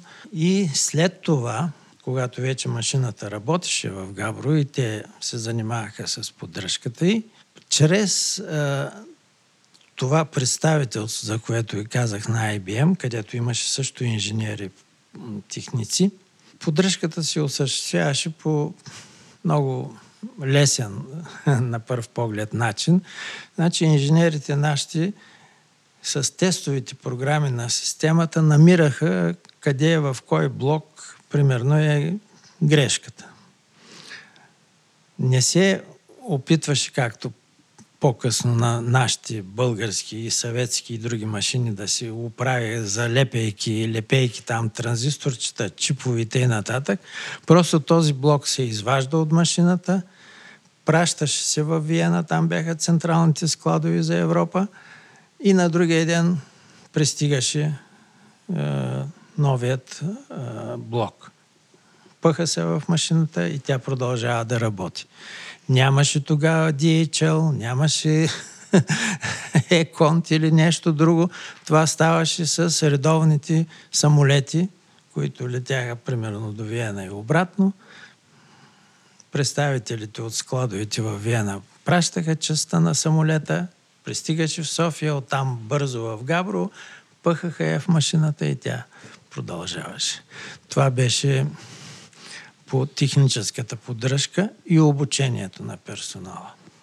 А как държавата е осигурявала контрол върху това какво се случва с машината? Защото баща ми разказва как когато са внесли първи ксерокс в Народната библиотека, който е ксерокс, ксерокс. И нали, той е абсолютно магична технология за времето си, как може една книга или един лист хартия да да размножиш. И той ми каза, че до Ксерокса винаги имал един човек от държавна сигурност, който, който е така кротко се е следял какво се разпечатва.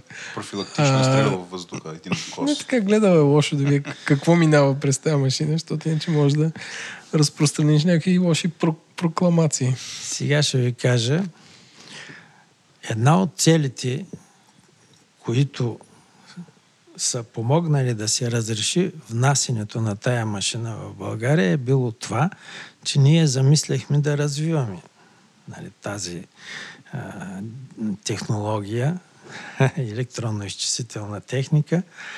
И идеята беше, като я внесем, да можем някакси да откраднем и технология, и всичко край около тая работа.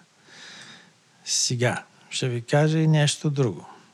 По същото време председател на Държавния комитет за наука и технически прогрес беше един професор Иван Попов, който се смята за родоначалника или този, който е съдействал за развитието на изчислителните изчислителната техника и това в нас, в България. Малкият Джон Атанасов. Не. той, той не е измислил нищо, той е само ръководил. Та този професор Иван Попов, между другото, по същото време член на политбюро на партията, е с много висока личност, много влиятелна. И по същото време един от е, организаторите и шеф на отдела към Държавна сигурност за техническо разузнаване. Той се занимаваше с тия работи. Тъй, че неговата идея, вероятно, е била да внесем това нещо и колкото можем да се възползваме. И сега една подробност, която е интересна. Когато машината октомври месец беше докарана в Габро, изведнъж тя вероятно не е, той вероятно не е бил толкова съгласен с това тази машина да е в Габро. И започва да действа и да работи машината да бъде доведен, докарана в София и монтирана тук някъде. Разбира се, такава влиятелна личност е, трудно да й се противопостави някой, но първият секретар пък на партията в Габро, както казах, политкомисаря на партизанския отряд, явно е бил доста чепата личност. И опънал се. Опънал се е яко и казва на нашия тогава директор на центъра, аз вече работех там, казва, монтирайте машината колкото може по-бързо, защото професор Иван Попов ще, идва, ще дойде в Габро и иска да, се, да я вземе в София. Ние за няколко седмици, месеци нещо, успяхме да организираме създаването на машинна зала. А тогава нямаше кой в България да направи това нещо. Купихме, дейта центрове. Купихме е, климатична инсталация Парагон от Виена, дойдоха от там и я монтираха. Основните компресори на, е, на Парагона бяха поставени в една туалетна, която отдолу цементирахме пода, понеже тя беше до залата, която бяхме определили за машинна зала. И от, Пол, от Полша взехме специалисти, които монтираха двойния пот и двойния таван както беше в машините зали се правеше. А те се правят двойни, за да може да минат кабели или как? Двойния пот е за това, защото всички модули и шкафове на големи на машината се свързват с едни огромни кабели, които минават отдолу под пода. Освен това, климатична инсталация духа под пода през едни е, през няколко пана сложени такива решетъчни, въздуха излиза и се засмуква отгоре през двойния таван. Има аспирации. Така работи климатичната инсталация, защото трябва да се поддържа в залата температура от 22 градуса. Всичко това беше направено в рамките на месец, месец и нещо. Иван Попов дойде в Габро, първият секретар го доведе в машинната зала и каза, другарю Попов, ето машината, тя е монтирана, работи, как сега да я пращаме в София. Изхвърлихме ключовете за разглобяване. И ръководство няма, няма, няма, няма как да я пренесем в София. Паролата. И машината... Кучето изяде, изяде ръководството. И машината остана в Габро. Но опитите за м- копиране на различни неща а, си продължиха. Има и един такъв епизод много интересен, когато години няколко. След това вече почнахме да произвеждаме в нашия лагер машини, ние почнахме да монтираме други и в същата машинна зала, където беше IBM, трябваше да монтираме една машина 1030 съветска производство в град Казан. В тия заводи съм ходил да рекламирам тази машина, защото ние работеше плаваща аритметика, така както идеята. Руснаците дойдоха да монтират машината. И между тях, между техниците имаше няколко инженери. Документацията на IBM машината стоеше на едни колички в големи папки, които са, може всяка страница да се сменя, защото актуализацията на версиите както техническата документацията и програмната ставаше по този начин. Ако нещо се промени, IBM ни изпращаше новите страници, от качаха са тия папки, вади се старата страница и се слага новата и вече е актуално всичко. А, предполагам, документацията на тази машина е била колкото малка библиотека. Не е било, не са две дебели книжки като за видео. Не, беше няколко колички с десетки огромни папки с размер не А4, А3, че дори и повече.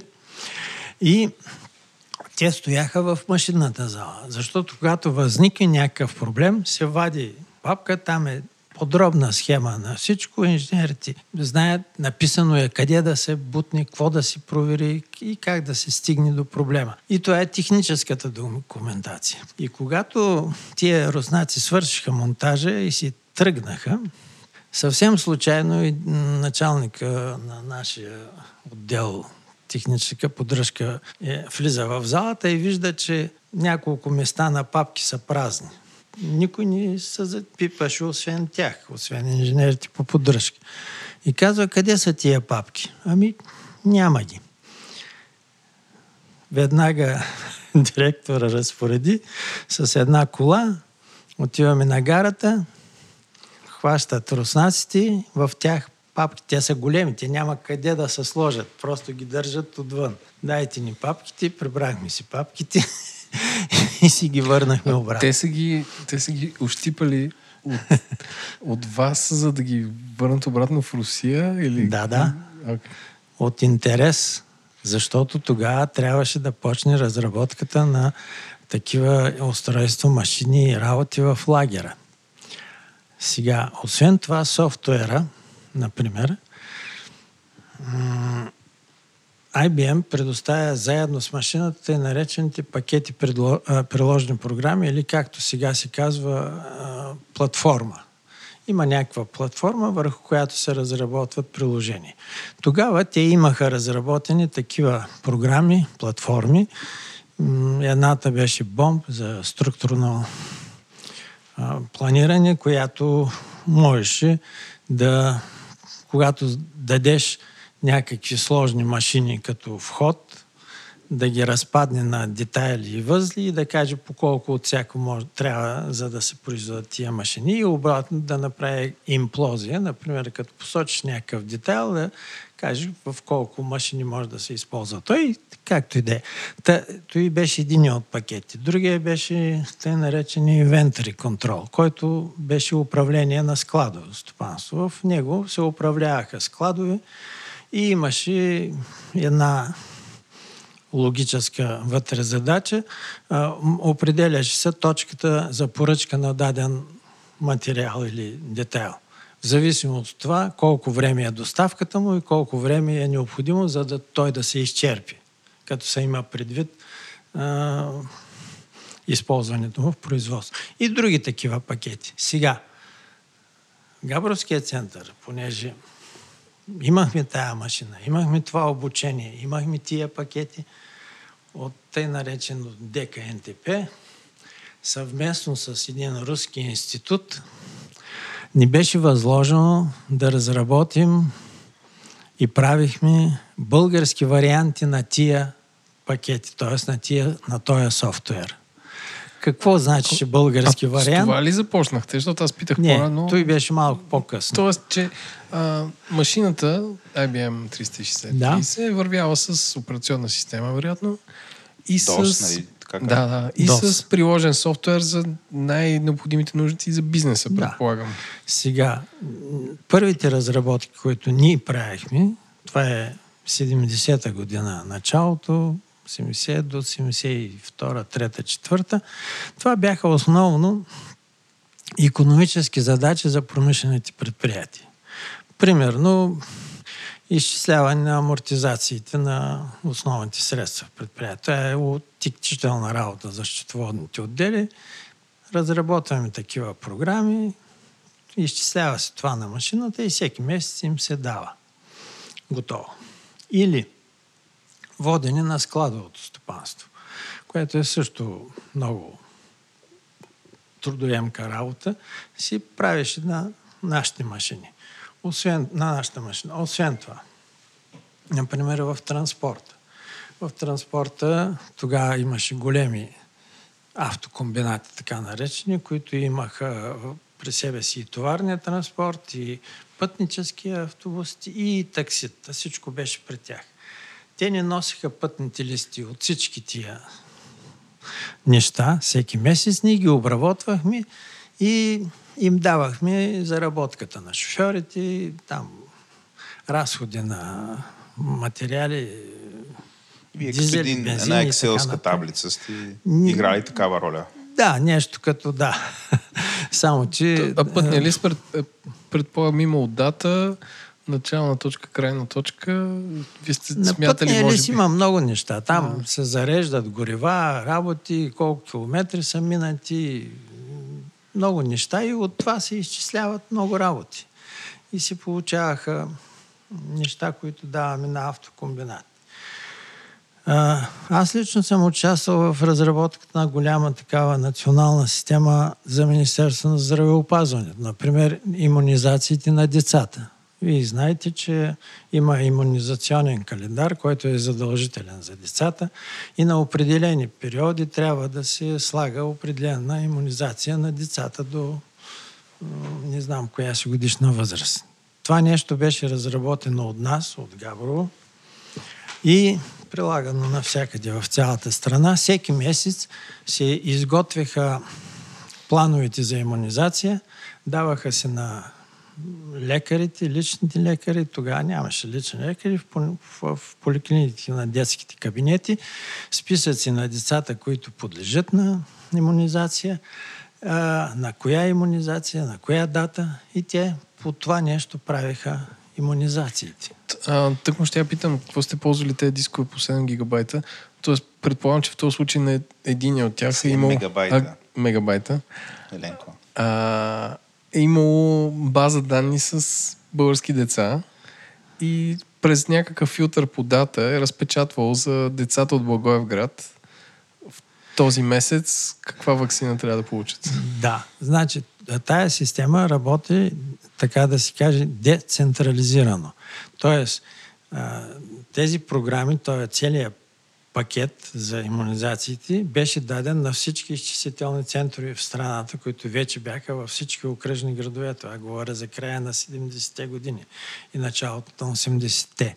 И всеки изчислителен център във всеки окръжен град разработваше плана за иммунизация за собствената си област. Базата данни беше само за конкретната област. Какво има на дисковите? На дисковите обикновенно на единия диск стои операционната система. На второто дисково устройство има празен дисков пакет, който се използва за работни области. По време на сортировка, временни файлове се създава там. Това това е работно поле. И на следващите дискови устройства вече идват различни бази данни по задачата, по която в момента работи машината.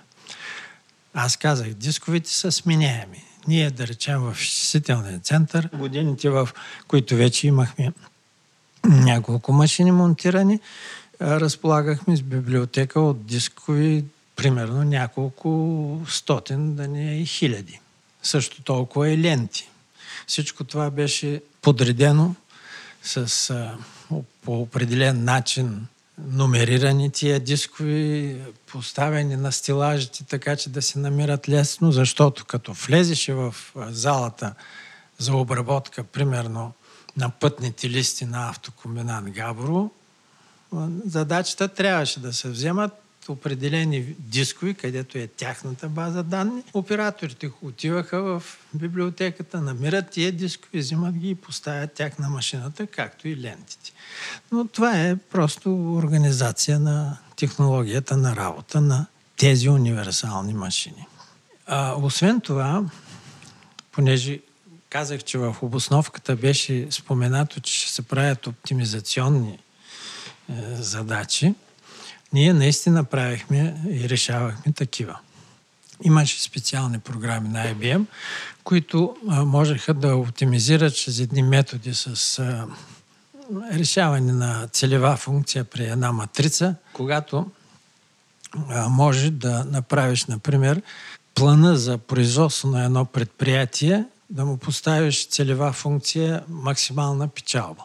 И тогава, решавайки тая матрица с всички неща, които произвеждат това предприятие и заложени там всички параметри, себестойности, цени и работи, се изчисляваше какъв да бъде а, бройката на различните произвеждани неща, за да може да се получи примерно максимална печалба. Или имаше а, оптимизиращи модели за а, разкрой на а, лентови материали, линейни материали. Например, когато трябва да се разкрои арматурното желязо за някаква арматура.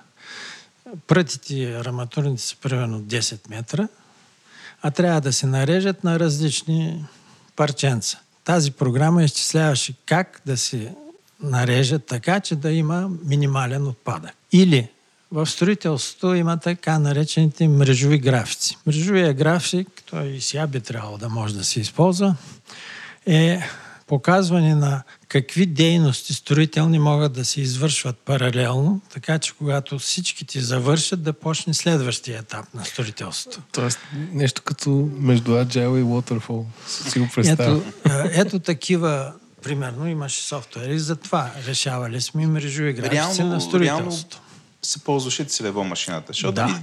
хората като говорят за комунизма и се си представят как всъщност е била една огромна, неефективна машина, нали, самия комунизъм, с заводи там, нали, да построим завод, по-скоро да го построим без да има особено смисъл. Но аз тук чувам по-различна история, в която нали, една машина, която струва супер много пари, е била ползвана целево. Да.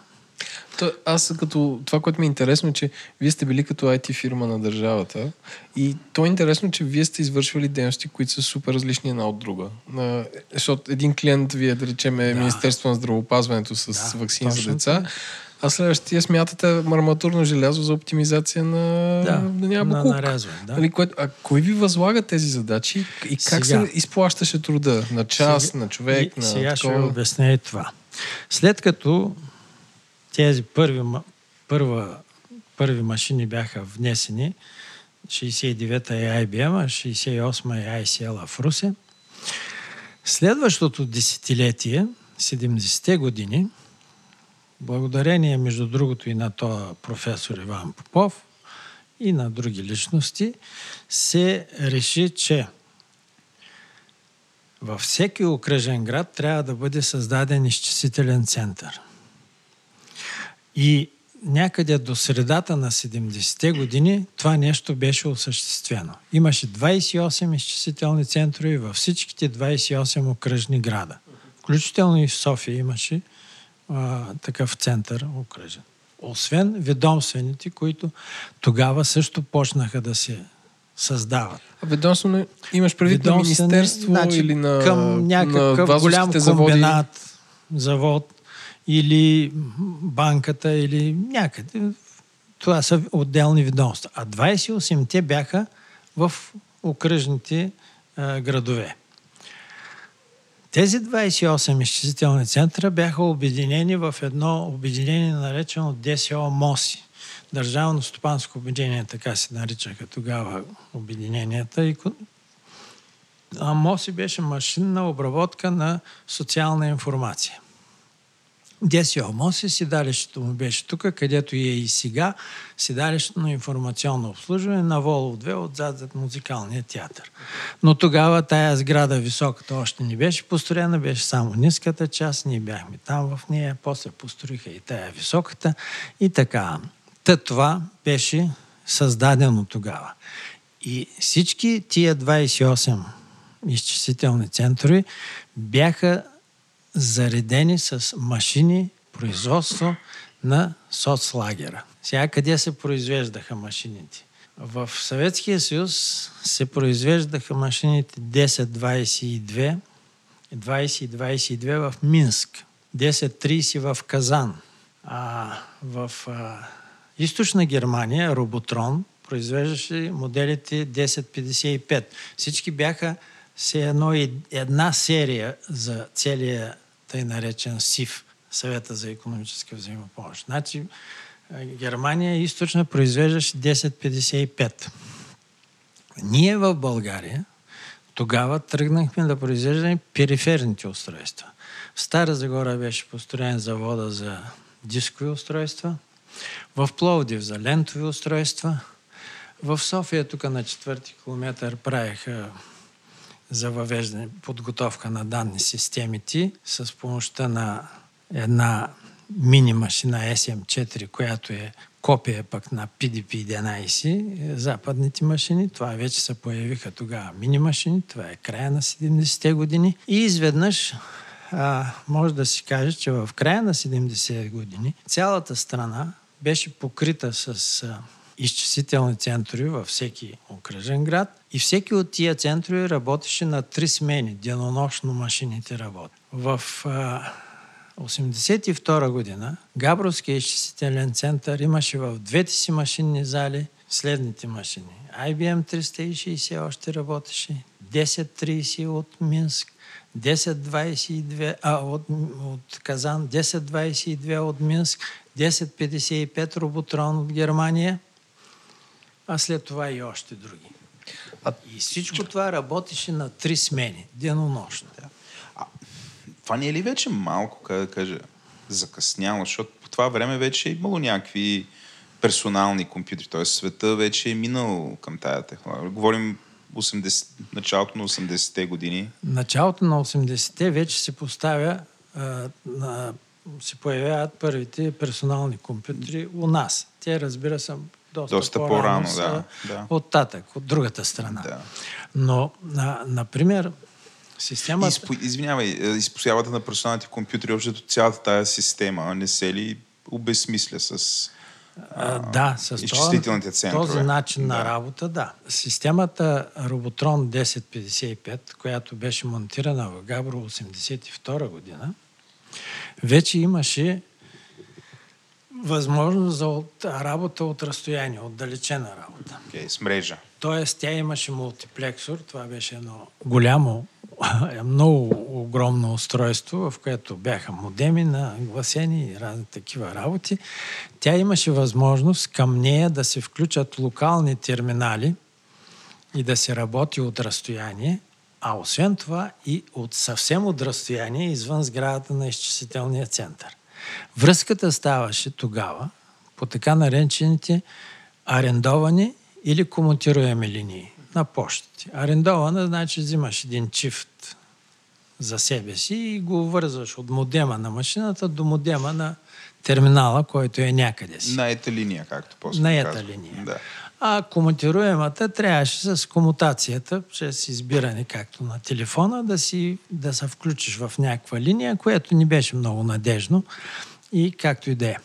И средата на 80-те години ние вече а, имахме възможност да работим с мрежи, така нарече, ама не мрежата на интернет, както е сега, а само чрез линиите на тогава на почта, на БТК. Ние сме правили 80 и някоя година демонстрации в Варна, в а, тамошния дворец на културата. Мисля, имаше някаква изложба на IT технологии. Ние, Габро, демонстрирахме работа от терминал във Варна с машината в Габрово и им показвахме едни статистически данни, които изличахме от а, нашата машина. Тези машини, които каза тази произведена в сегашен Беларус, Западна Германия, Русия и IBM. Източна Германия. Да, да, Източна Германия. Да. А, с каква архитектура бяха и те съвместими ли бяха една с друга? В смисъл, как Сега. си говореха? И каква операционна система са имали? Всички тези машини бяха трето поколение машини с дискови операционни системи. А трето поколение машини значи, че... Извиня, дисковата операционна система е DOS или имаше някакъв DOS. комунистически DOS? Защото ако е правено в МИЗИК... DOS е на IBM. Да, т.е. с същата операционна система, система работеше е... и там. Да, само че... IBM знаеха ли за тия неща? Ми сигурно са знаели, ама... Какво направят? Да? ама ми е интересно какво биха могли да направят. Та, аз ще ви кажа и какво направяха. Де, ама А, значи, това са трето поколение машини. Първото са ламповите.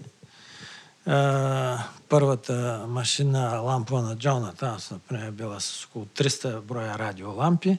Аз съм се учил и работил на политехниката в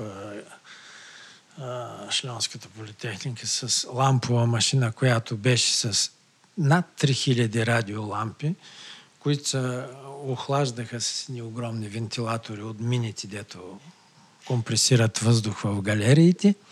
Тя работеше само с машинен език, нямаше никакъв алгоритмичен. А, второто поколение машини са а, на транзисторната, транзисторна основа. А, транзистори. И трето поколение е с а, интегралните схеми, чиповете. А, сега, всички машини, които започнат да произвежда сос лагера след 70-та година и нататък, бяха от трето поколение с дискова операционна система, с дискови снабдени от Стара Загора, от завода, всички тия. И немските, и, и руските, и всички ползваха българските дискови. И българските ленти от Плодив. А, и всички бяха съвместими. Тоест работиха с еднаква операционна система и по еднаква технология. А, сега опитите за копиране, например, на тия чипови или интегрални схеми бяха малко сложни, защото транзистора няма какво да му се копира, то е ясно и като го видиш как е навързан на платките, може да го направиш лесно. Обаче с чипа въпросът беше по-сложен. И тогава аз съм чувал, не съм, не съм го виждал, но знам, че в наши институти развойни се опитваха да режат чиповите на пластови, защото те вътре са просто микрони пластови, които са с различни там. А, е, създават се капацитети с по различен начин а, сложен проводна част в чипа. Та, нашите хора ги цепиха така на части от милиметъра, за да видят как изглежда този чип. И понеже приятелите от татък се усетиха, че така го прави, започнаха да ги правят вълнообразни и така. Тъй, че не можеш да ги разцепиш. И, и, и така. И сега, разликата между нашите машини и тия IBM, а, които тогава бяха, може би единствените, а, беше в това, че в надежността както и нашите периферни устройства.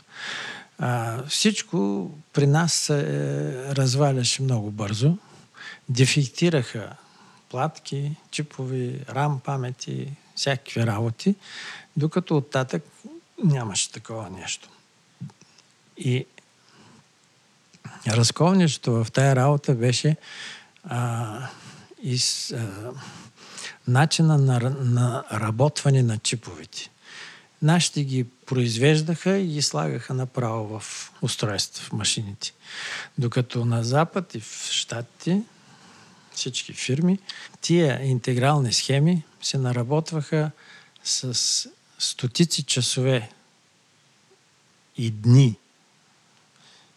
Се поставяха на такива стендове и работят непрекъснато. Тоест, тествали са ги. Тестват ги. И само естествените да минават слага. на продукция. Само тези, които издържат, тия тестове се слагаха на устройствата. И тяхните машини бяха стабилни. Нашите не толкова. Явно сме, сме бързали. Освен това, мога, например, да ви дам примери за технологии, високи технологии. Аз ви казах, че в дисковото устройство се пъхат едни глави, които са и така точно както пръстите ми, 10 само че глави. Като USB-та. да, само че те а, се пъхат между а, дисковите и плават на тях, поне ще отпускат, плават от въздушната струя на няколко микрона над а, магнитната повърхност на диска. Раз, а, ширината на диска е около 10-12 см позициите, които може да се заемат на тия 12 см са 203. Тоест, трябваше някакъв механизъм да придвижва тия глави напред-назад с точност да ги поставя на всяка от тия 203 позиции. Uh-huh. Това нещо при IBM се осъществява с един хидравличен двигател. Хидравлика. И толкова голям, 15 см дълъг. И той с невероятна скорост, защото то не виждаш как влизат и излизат главите. Ги позиционира на всяка от тия 203 позиции, която му е зададена. Нашите в лагера не можаха да осъществят такъв двигател и използваха а, индукционен линеен двигател. Това е бобина, която седи в един магнит и която също придвижва тия глави напред-назад на 203 позиции. Но хидравликата не можаха да я а, постигнат. И маса други неща. Интересно беше, че в IBM а, постоянната памет една има при, заре... при стартиране на машината се включва една постоянна памет. Тя, например, беше направена от перфокарти, mm-hmm. в които има различни а, сложени а, проводими а, пътечки. И когато се включи машината, тия перфокарти са наредени, бяха в една котия и, и в тая котия се нагнетява въздух и те се залепват една с друга по двойки и по този начин създават определен брой капацитети и вид памет. Това е постоянна памет, например. А, аз те питах по-рано, но как се извършва а, как ска, подаването на проекти към вашия изчислителен център? Тоест, а, кой, кой ви е шеф? Сега. И как се, нали, освен заплатите, които са си хикс, и как, се, как ви се възнаграждава от труда? Като Сега сте това били... ще ви обясня. Първоначално, до средата на 70-те години, ние си търсехме работа, така да си каже, ние. Обикаляме. До, до средата? На 70-те години. Обикаляме предприятията, казваме, можем да ви направим той, можем да ви направим. Продавате, но и, така да си. Да, те казват, ми да, добре, а, сключваме договор с някой, правим му там еди, какво си и те. От средата на 70-те години нататък, с, вече когато бяхме държавно обединение МОСИ и когато м- всички окръжни градове имаха центрове, а, партията се зае с а, тая работа. И аз ще ви кажа и как. Нещата рязко се оправиха. Рязко се подобриха.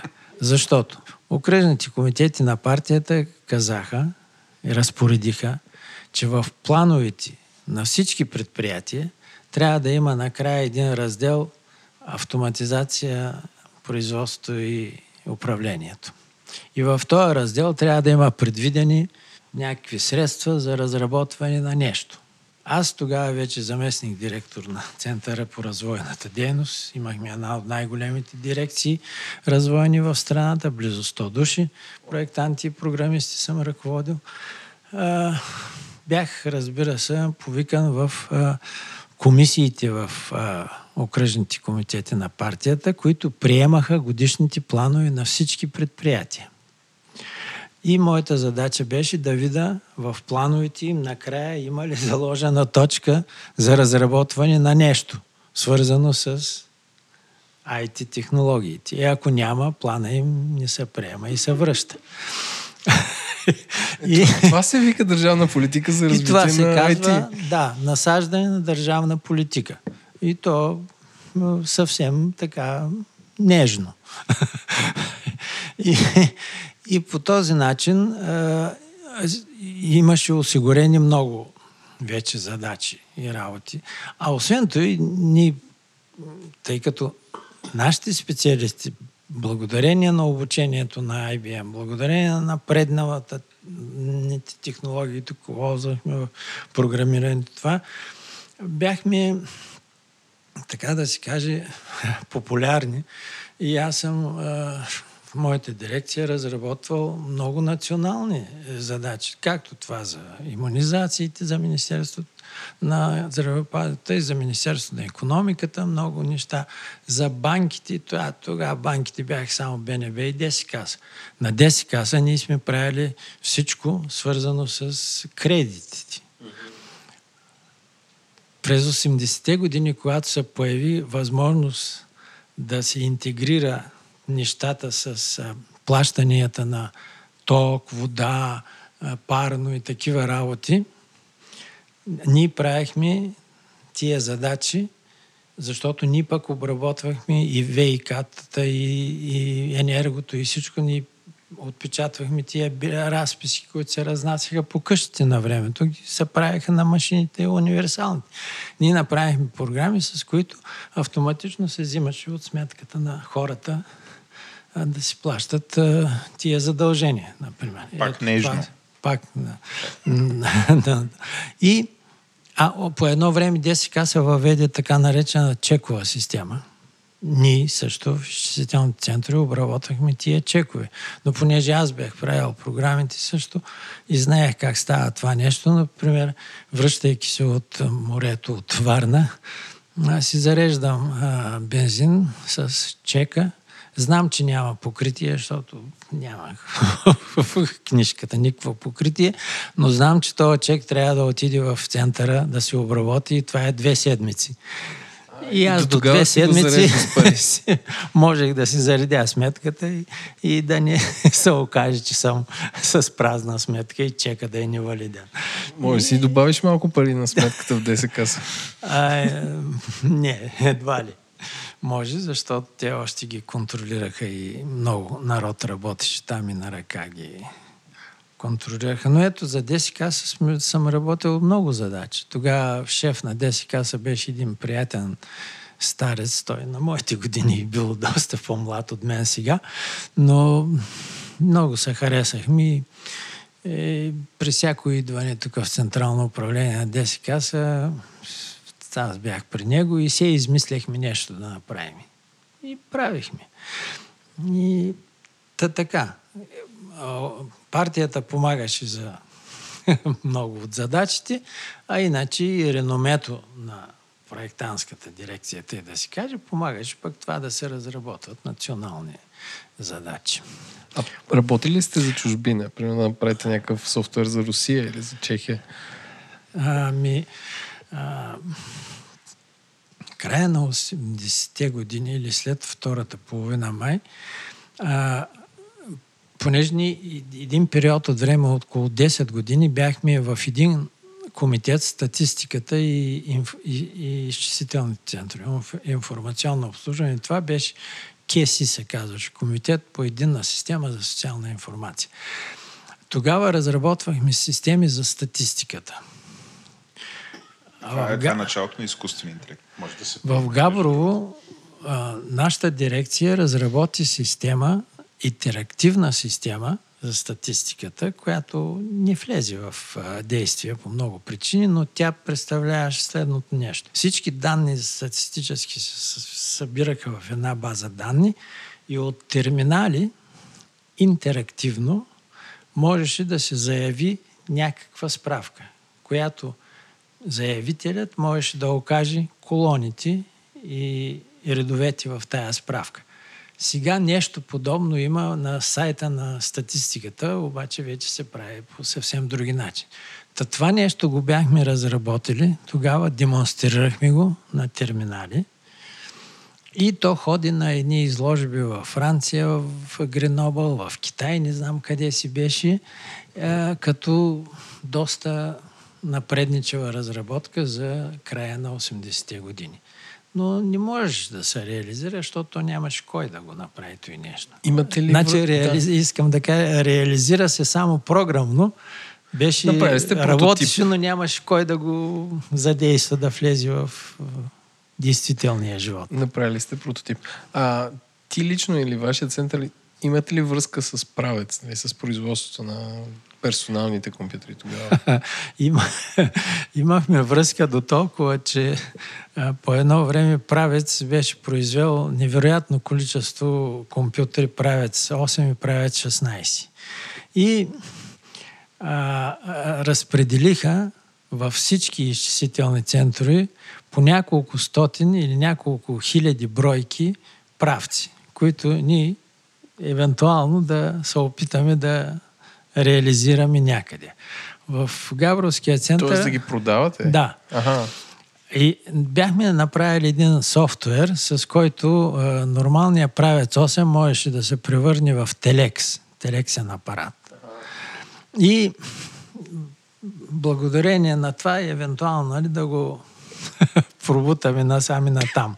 Обаче не стана работата и тия правци стояха в складовете на центъра, в нашия, пък и в всички останали доста дълго време, така че а, аз, например, имах един такъв правец в кабинета си, където ви казах, че моите двама сина непрекъснато джобаха там. Ма те бяха в първи клас, трети клас, нещо такова. Освен това, детската градина, в която ходеше по-малкия ми сина, и то Димитър, дет ви се е обадил, а, дадах във всяка група на детската градина по един правец 8 да има и те им пущаха там а, играта Рънера и някой друга. А, сина ми в детската градина успяваше да я пусне играта и да я покаже на децата си. И затова служаха тия правци до, до, до някъде. А, нищо не успяхме да продадем и те си загинаха. А такова като за финал, какво се случи с този мейнфрейм и с центъра? Имаш ли наблюдения? А, сега, а, всички тези машини, в крайна сметка, те се амортизират и няма да могат да работят. Аз бях вече директор на центъра, това е началото на 90-те години и а, бяха извадени от експлоатация IBM 1030, 1022, тия три майчи, или... защото бяхме купили вече нови IBM. Имаше IBM 4331 серия. Пак мейнфрейми. Да, пак такава голяма машина, но тя беше вече съвсем следващото поколение. Това беше към края на 80-те години бяхме купили. Та тия, които бяха изведени от експлоатация, в началото на 90-те години се появиха едни фирми, дето извличаха ценни метали от, от електроник. А в тия машини има много злато, платина и още някои други неща. И понеже те бяха извадени от, от експлоатация, сидяха в, просто на склад, деца вика. И е, аз тогава, като директор на центъра, ги дадох, продадох на такива фирми, да си съберат малко злато и, Тоест, и каквото могат. Вие сте били като една модерна IT компания, рециклира и оползотворява. Нямаше тогава как такива. Имах главоболие след това. Например, преди 10 на години един журналист в Габоро се сети какво стана, къде бил IBM. Ага. И аз му казах, че вече го направяха на златни. Нарязане на скрап. на оканка. И той вика, ма как може и как може ти да направиш такова нещо? То трябваше сега да е в някой музей, в това, това е първи IBM, тук не, Викам, ами, е, направил съм сега, какво да направим? Отиди. Та, та няма следа от... няма следа от да. IBM, е, както и от другите казва, късчета злато от него може да са в моя телефон днес. А мога да ви... Е, една интересна история. За няколко минути ще ви кажа само за 10-3 системата, която се произвеждаше в Казан. Uh-huh като я монтираха в Другата Габро... България, така да се каже. Моля? Казан, ли, където е Волжска България. Да, нещо такова. Другата България. Точно тъй.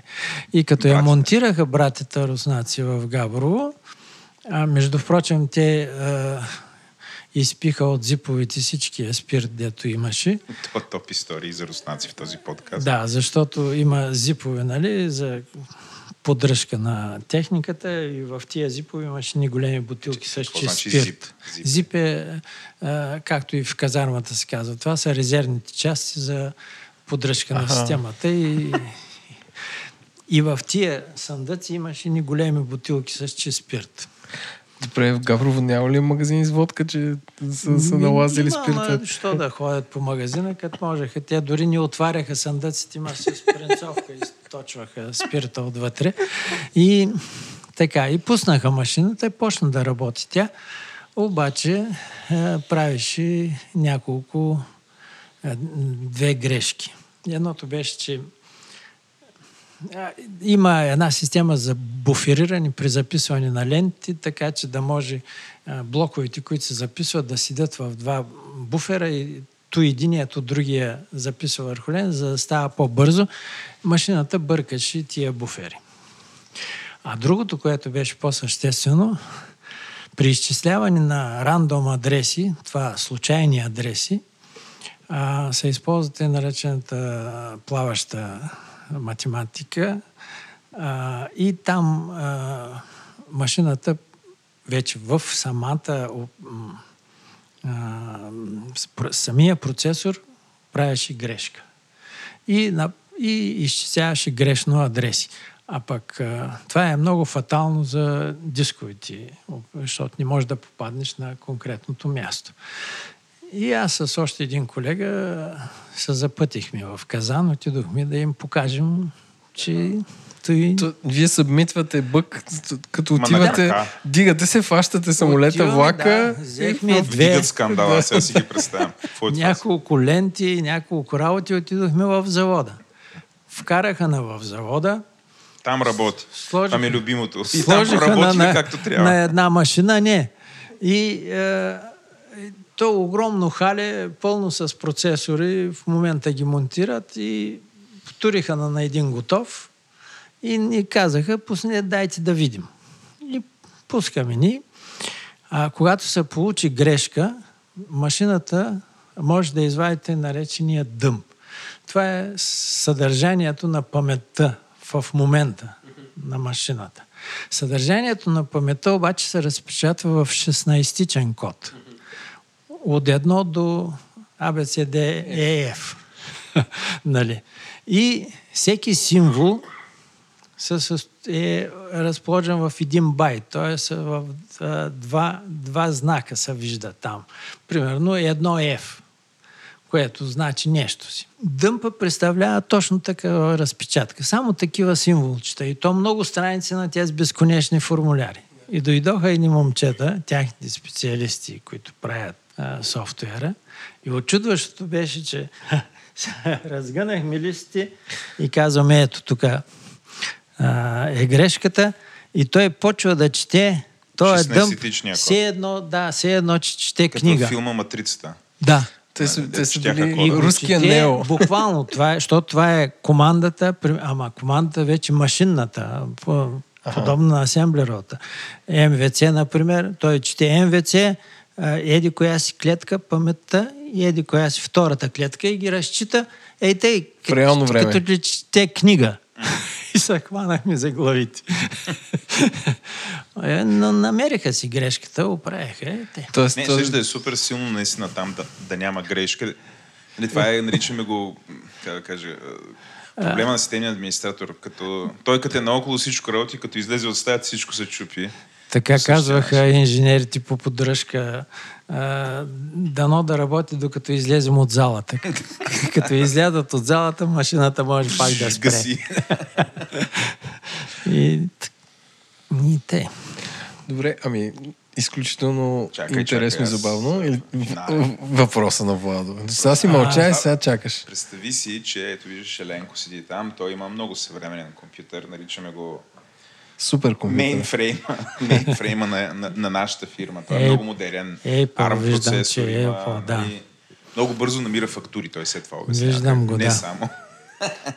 подкарал е, подкарал е изкуствен интелект на компютъра, който а, слуша речи и автоматично речта пише текст, такива неща. На български. На български язик, такива неща. И има и мобилен телефон. Сега представи си, този човек се телепортира във времето, там, да кажем, 65-та година. тези години, да. И, и по някакъв начин ти го дават този човек и ти трябва с него да... как би подходил, нали? Какво ще правите с него? Той седи, говори, не може да говори на български и притежава тия две устройства. И той очевидно знае как да работи. С устройствата ли ще се върна С устройствата си назад във времето. Не само ти. То там не е имало USB-C, трябва и с зарядното да се с, Да, с зарядното се връщаш.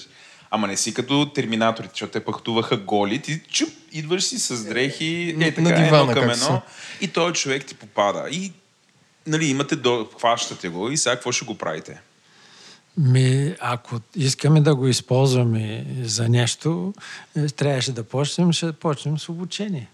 И, и то да бе. Да си намеря работа. И, и това, че той може човек. да работи на този лаптоп и да прави и тия неща, за които споменахте, въобще не значи, че ще може да пусне една проста програмка на, на машината. Примерно да изчисли О, не, едно. Със сигурност няма да можем, а вие да имате неговия компютър. Т.е. той ви е необходим, според мен. А, а, ние пък не бихме, ако сме тогава, в тия времена, аз сега работя с този не, компютър. Не, вие сте си Но тогава, както сте си вие. Тогава пък ние не бихме могли нищо да направим на той. Да, Абсолютно идеята, нищо. Как, как ще го използвате, за каква, да научите? Е, каква е тази клавиатура? Как... Въобще нищо. За нас това щеше да е много голяма човек загадка, да човек от бъдещето е, да. голяма. А, интересното в тая а, област, IT технологиите, е, че нещата се развиват с невероятна скорост в сравнение с всички други а, неща, включително и атомна е, енергетика, примерно, или машиностроение, или каквото и да е друго. А, та дори нали, и, това, комуникациите, телевизия, работа. Тая, а, тия технологии се развиват толкова бързо, че просто човек не може да ги да насмогне. И сега аз наистина близо 40 години съм работил тъй наречената IT сфера, но когато преди 7-8 години попитах по-малкия син, абе, какво правите там в фирмата, в която тогава той беше не неговата сега, работиш в една голяма фирма. И той вика, бе, вие сега и да седна да ти обяснявам, няма да ме разбереш. И се отказах. Остава загадка какво работи. и остана загадка какво работи. Сега вече горе-долу знам какво правим. Но не може... А, човек като че ли в а, неговия си живот от там пред по-дълъг такъв живот, 30-40 години, трудно може да насмогне на темпото на развитие на IT технологиите. Да, аз съм вече колко? 24 години. На пангар. се занимавам. Развиват се технологии. Невероятно, невероятно бързо. Не, с часове, може да се каже. Да не говорим за паметите, процесори, скорости на процесори. Това са невероятни неща. Добре, а, много ти благодаря. Аз научих супер интересни неща за България, за Габрово. Още не знаех, че това нещо всичко е ставало. Аз бях сигурен, че между двата центъра, че между изчислителния център и дума на хумора и сатирата има топла връзка. Това е Габрово. Сигурно. Ще ви кажа, за секунди, ще ви да. кажа каква е връзката. Между дума и хумора на сатирата и Габрово. 70-та година, след като вече беше пусната машината, Габрово е, е побратимен град с Абърдин в Англия. Шотландия, да. Шотландия. На машината на IBM, който вече беше пуснат, направихме игра с Абърдин, бизнес игра, която е софтуер на IBM, която решава економически задачи за едно предприятие. Имаш там инвестиции, развитие, продажби, не знам какво, слагаш му параметрите и то ти, дава решение за следващия период, да речем за един месец, какви са резултати. И ти пак предлагаш някакви други решения и така върви и получаваш той предприятие или излиза на печалба, или фалира, или нещо такова. Играхме с Абърдин, като събрахме директори на големи габровски предприятия, 4 или 5 души бяха, и от другата страна там имаха някакви си специалисти. Решението за един период, беше месечни периоди, са, то са разпечатва на едни готови формуляри. А, го предавахме с телекс в Абардин и те на нас за решението конкретното и правят за следващия месец директорите колко инвестиции ще вложат, каква е развойна дейност, какво е това. И пак едно такова решение. 12 месеца за една година и ние, разбира се, бяхме разсипани. Нашето предприятие почти фалира, а тяхното излезе не знам на къде си. Та, във връзка с това, че беше дума на Хуморал Гавро, имахме връзка с Абардин и направихме тая игра 70-та година, пролетта. Доста... Като единственото средство за комуникация беше Телекс. Вие сте били в бъдещето. Иновативно, да. И го казваме това, защото сме много големи приятели с а, Маргарита Доровска, която в момента е ага, директор директорката на Дома. Да. Добре, много благодаря и аз. На мен беше изключително любопитно и а, дай Боже и ние като станем така на, на 80 години да ни канят по подкасти да разказваме за това как сме правили подкасти. И как сме връзвали локална мрежа. На... Как сме връзвали локална мрежа и сме играли по чорап и дум, защото в домашна мрежа локална мрежа да, в домашни условия локална мрежа да подкараш нали, това нашето. Ами и аз благодаря за поканата. Дано да не съм отикчил и вас и слушателите. Определено не. И... Мерси. Мерси много.